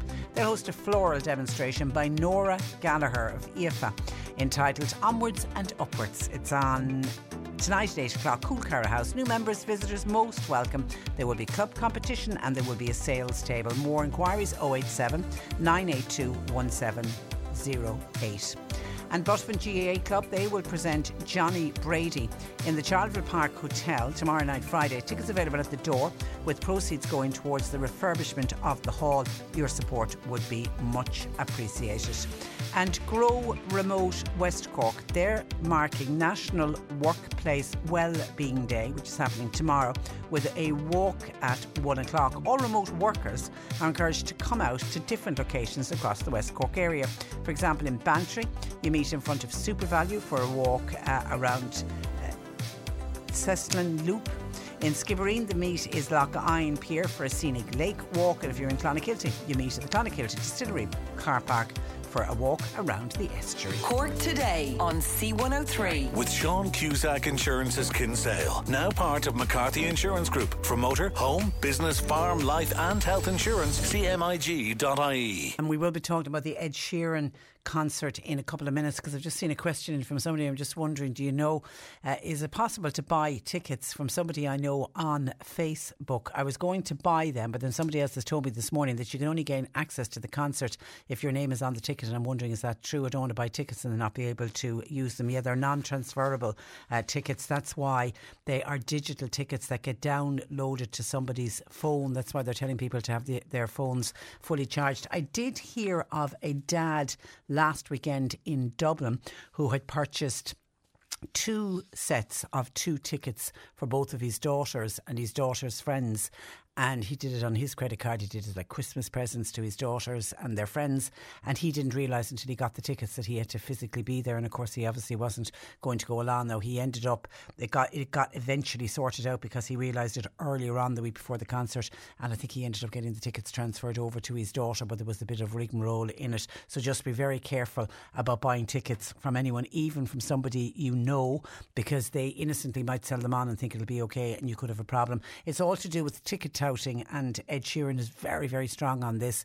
The amount of concerts in the past where people bought tickets, no intention of going, and then they sold them at inflated prices, and uh, it's something that really annoys Ed Sheeran. And because of that, they've brought in this digital way of buying tickets. So you've got to be in attendance. I, I don't know if you have to have the credit card with you, but you certainly have to be there to get to gain access to the venue. So just be very, very careful. And then somebody, when we were talking earlier about the different issues that are going on for Ukraine, in particular the Sunflower Project. Somebody says, I'm living near Douglas. Does anybody know where I can drop off good, clean, adult female clothes and shoes. And I'm assuming, because that came in we were talking about Ukraine, that somebody wants to give it to the Ukrainian refugees. So, anybody in the Douglas area, are you aware of anywhere where somebody can drop off clean female adult clothes and uh, shoes? And if it's not, if it's if it's just that you want to get them recycled and reused, if you've got a good charity shop, any of the charity shops uh, will take them as well from you.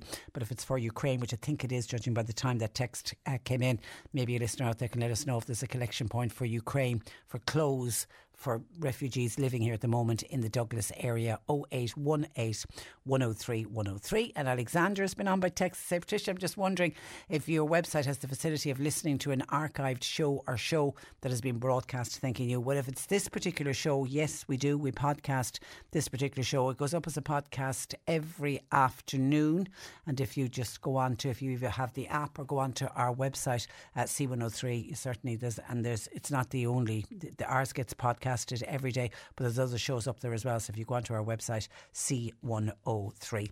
And then somebody was asking about the turf. Remember, we were talking about the turf war yesterday and that there was a vote in the Dáil yesterday.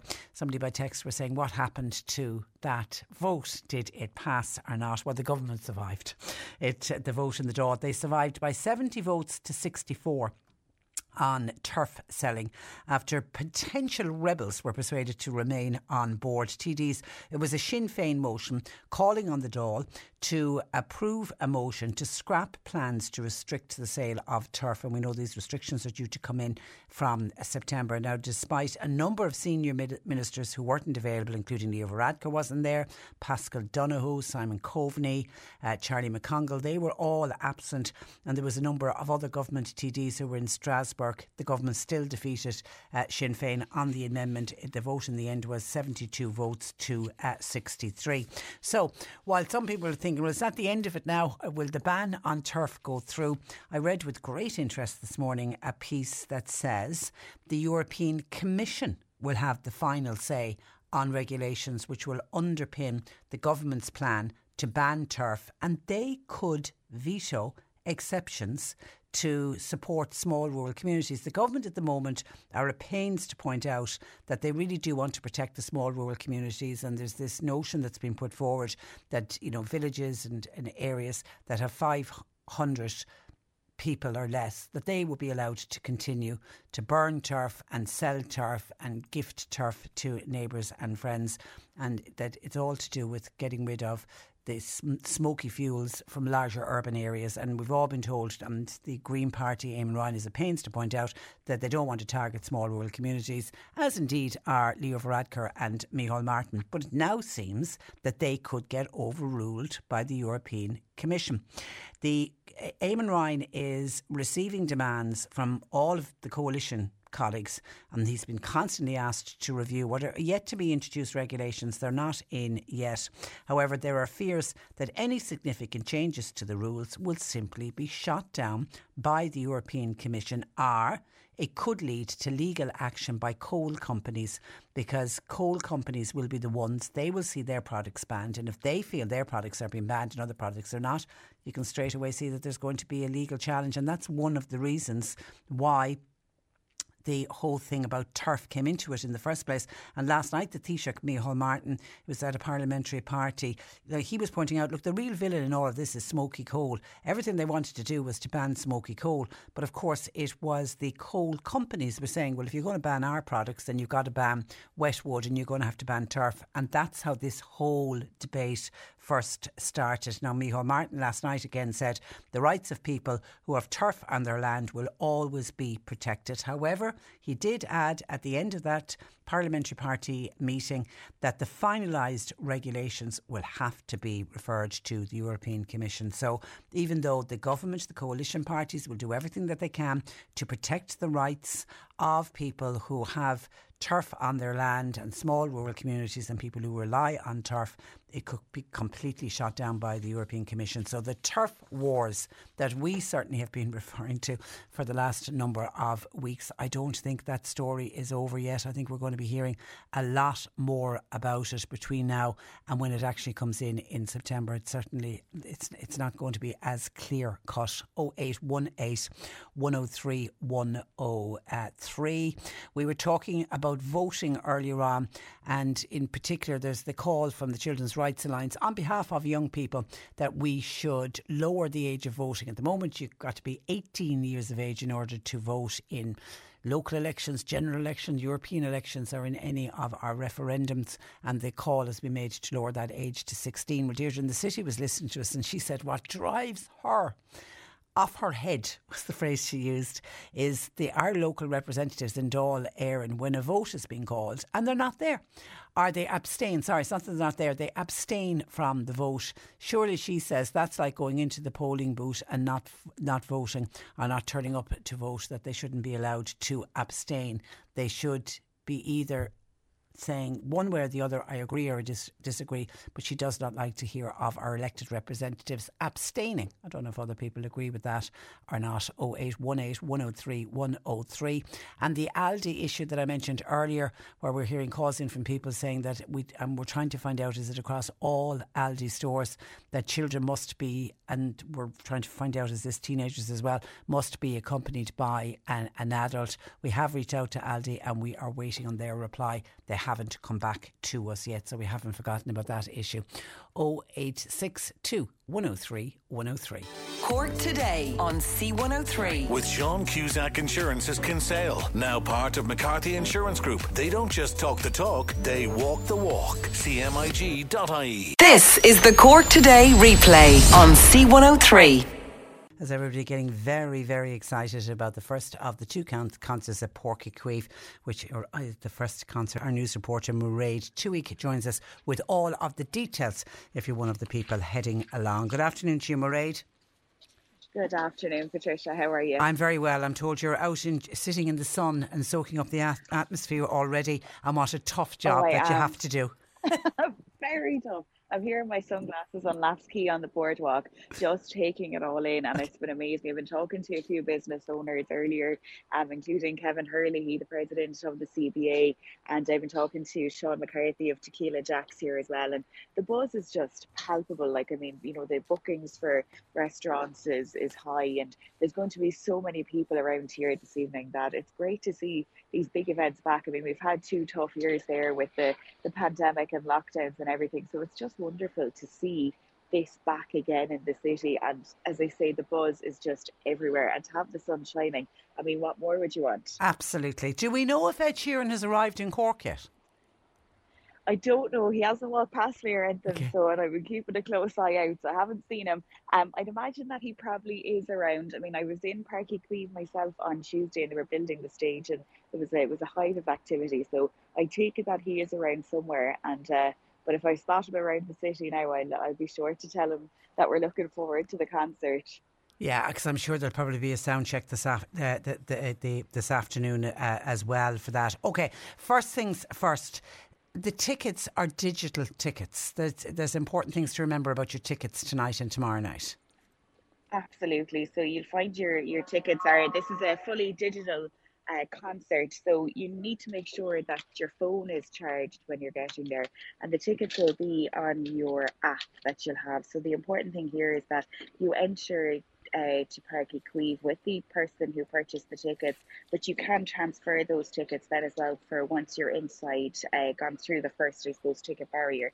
Now, these uh, detailed instructions have been sent out, and I understand there that uh, Patricia, you have a clip of uh, Eamon O'Boyle, who's the event controller, and he's got some advice there on tickets, and he's also advising people, you know, if you're p- packing your bag to bring it to the concert, just be conscious of what size it is, because A4 size is the max you can bring. So I'm sure you have that back there. here it Eamon is. This is this is Eamon O'Boyle, who is the event controller. These series of concerts are uh, some of the first within the entertainment industry that have, uh, you know, that are completely digital. That we've digital tickets uh, for that so, for the concert. So it's very important that we make sure that, you know, the ticket you have is for the correct date. In other words, that you're you're not coming a day late or a day early uh, with uh, with your ticket.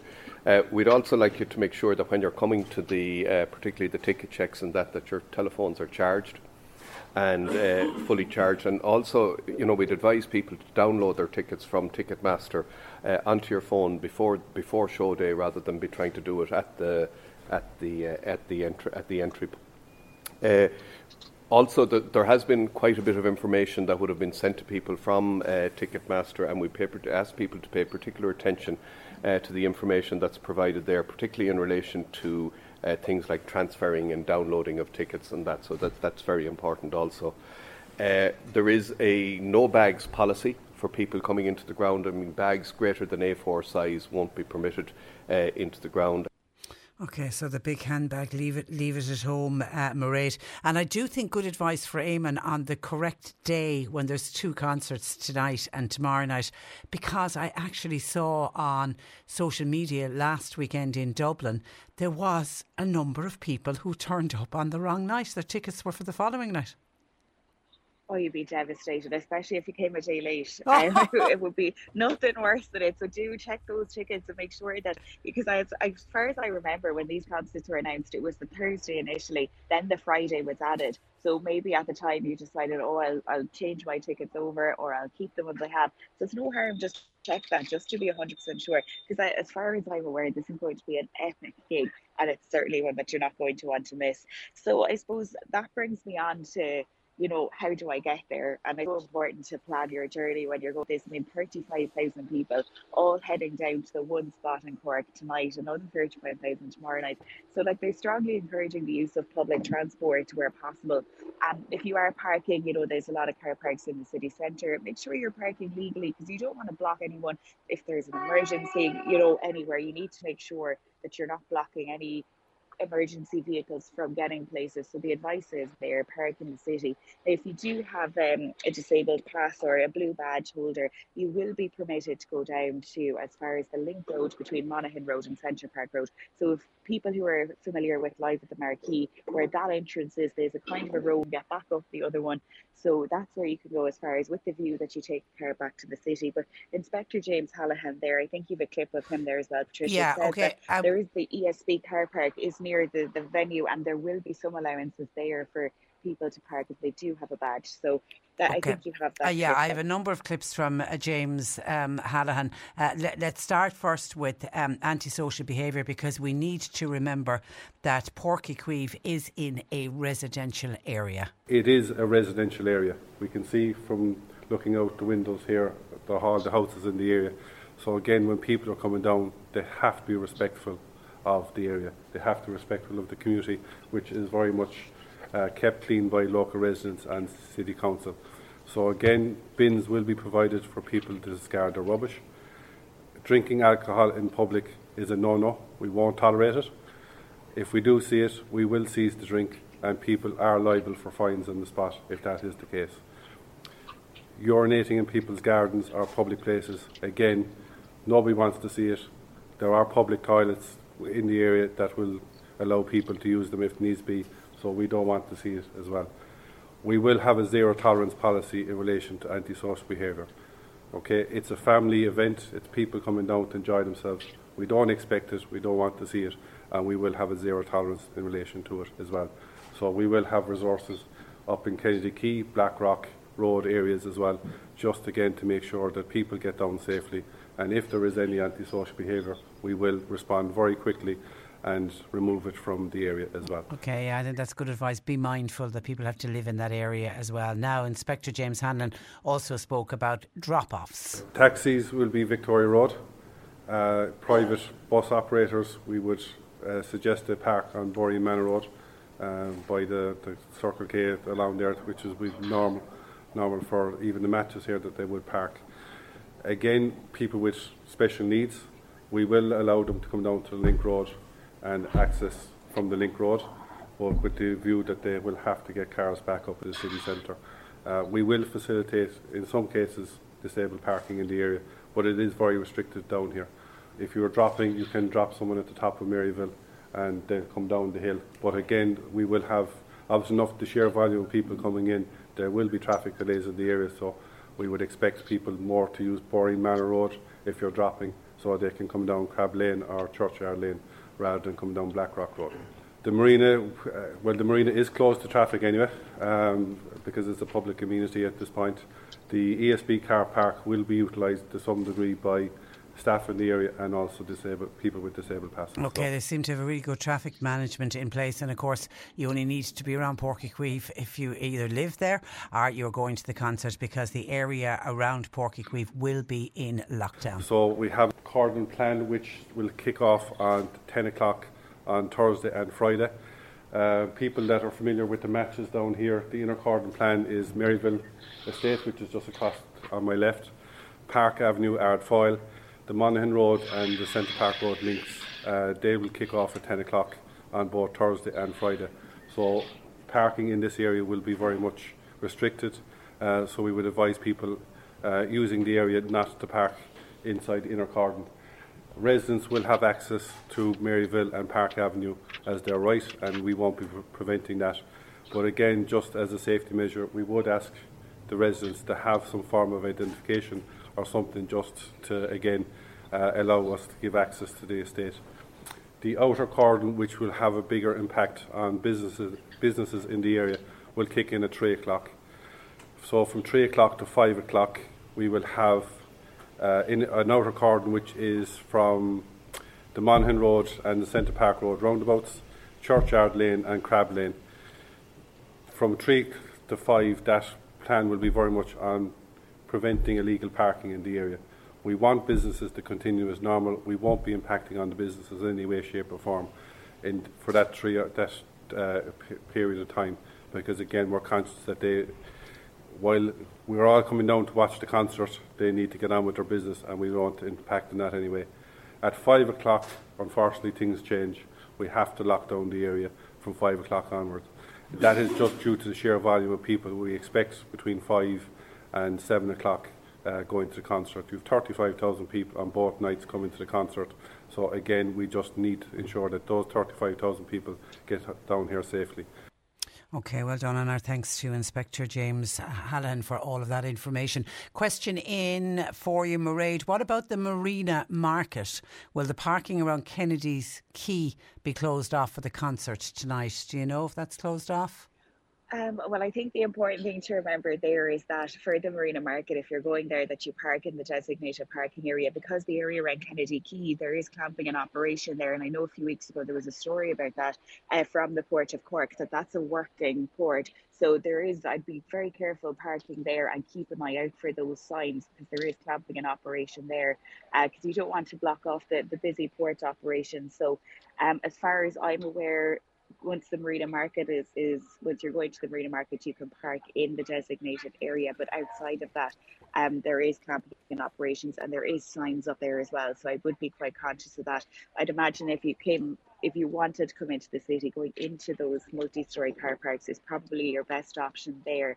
And again just watch the times of those because i know some of the multi-stories have different times that they are opening and closing so be quite conscious of that as well. I know the park and ride is in operation um, I was talking to Bus Éireann earlier, and they said that people who would remember the Ed Sheeran concert a few years back, there was shuttle buses running, but they are not running this year. So don't expect those shuttle buses this year because they, they decided against uh, as far as I know, the National Transport Authority decided um, against running those shuttle buses, so they're not going to be in operation. Okay. So again, if you can use the, you know, the bus services, I think is at the 202, and just keep an eye on the, the bus Éireann website, and you'll see timetables there. But I would be conscious around the Marina Market because there is some of the parking around there is um, you could be clamped if you park there. So just no, you don't want no, to come out nobody wants that. that you've enjoyed. And Yeah, nobody wants that. So And- be conscious of that. And absolutely. Anne is listening to us in Ballintemple and says, as she types, she's listening to the band practicing ahead of the Ed Sheeran concert tonight. She said it's lovely to hear it, and she particularly liked the song that we played a couple of minutes ago. So Anne is enjoying Oh, listening to to Ed. Sheeran from the comfort of her own home in Ballintemple. Um, what is this about you going to a tattoo parlour after the Ed Sheeran concert tonight? Well, well, no, it's a totally uh, different. I was saying it to John Paul that it's a, it's a, a story not actually related, we'll say, to Ed Sheeran. But I was saying if I went there and happened to come across someone who maybe might be deciding to get a special tattoo, that it would be a very interesting story. I also may have hinted to him that imagine if I got one myself, but I don't think that's in the plan anytime soon. So, uh, but the uh, that's a, another story that we'll be running in our news. It's to do with As I Am, the, the national uh, autism charity. They're they're running a, a fundraiser there in, in Black Poppy Tattoo Parlor in the city centre. So no, I'd say her, don't expect a big Ed Sheeran on my back. Yeah, because I was just, and, soon and, anyway. and I know, and I know, because I was at Ed Sheeran the last time, and I came out full of love for Ed Sheeran. I really did. I was on an absolute high. But please, to anybody considering getting a tattoo, do not do it after, just because you're so, because you can wake up the next day going, "Do I really love Ed Sheeran that much?" So, so please bear that in mind.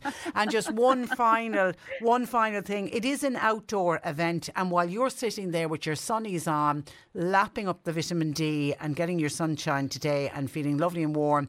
As we head into the evening time, I mean, Ed Sheeran isn't on stage, I think, until eight o'clock. It'll start to get chillier. We, you need to bear in mind it is an outdoor event and, you know, dress appropriately. Absolutely, that's it. And do dress appropriately. And, and with that, I suppose, you know, there's a lot of things that you're not allowed to bring in with you, including the likes of umbrellas. So, like, bring your, your raincoat, your rain poncho, just to, like, I mean, we can't pr- predict what's going to happen later. There is no roof on the stadium. So, if you are going to be, you know, in a place where you could get soaked, just come prepared because you just never know what might happen.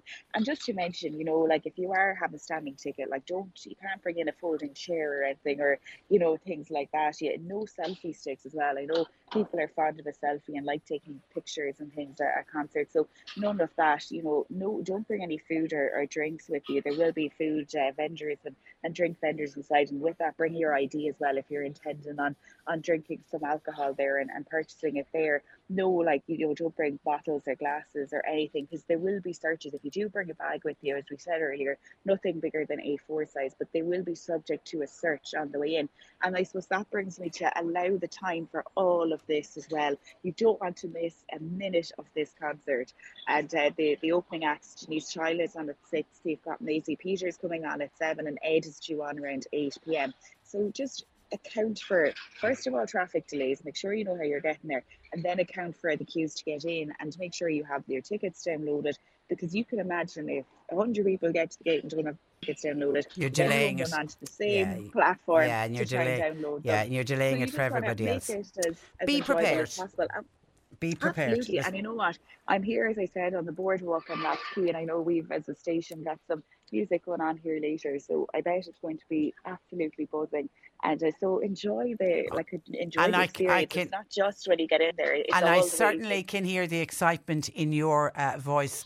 We look we look forward to hearing tomorrow how how you got on, and be mindful of have a voice be mindful tomorrow. of that tattoo. Listen, Mairead, pleasure as always. Thank you for that, and thanks, Thanks, for joining us. That is our news reporter Mairead Twohig on a high, heading off to the Ed Sheeran concert tonight. And we've had some calls in from people wondering if the tunnel is going to be open tonight and tomorrow, as it was closed last night for works. We've been on to TII, and they say the Jack Lynch tunnel will be open tonight and tomorrow. That's where I have to leave it uh, for today. My thanks to John Paul McNamara for producing. Nick Richards is with you for the afternoon. If you're going to the concert tonight, enjoy. Talk to you tomorrow at 10. Cork today on C103. With Sean Cusack Insurance's Kinsale, now part of McCarthy Insurance Group. Want great advice? You know who to talk to. CMIG.ie. Planning for your next trip? Elevate your travel style with Quince. Quince has all the jet setting essentials you'll want for your next getaway, like European linen, premium luggage options, buttery soft Italian leather bags, and so much more. And is all priced at 50 to 80% less than similar brands. Plus, Quince only works with factories that use safe and ethical manufacturing practices. Pack your bags with high-quality essentials you'll be wearing for vacations to come with Quince. Go to quince.com/pack for free shipping and 365-day returns. When you make decisions for your company, you look for the no-brainers. If you have a lot of mailing to do, stamps.com is the ultimate no-brainer. Use the stamps.com mobile app to mail everything you need to keep your business running with up to 89% off USPS and UPS. Make the same no-brainer decision as over 1 million other businesses with stamps.com. Use code program for a special offer. That's stamps.com, code program.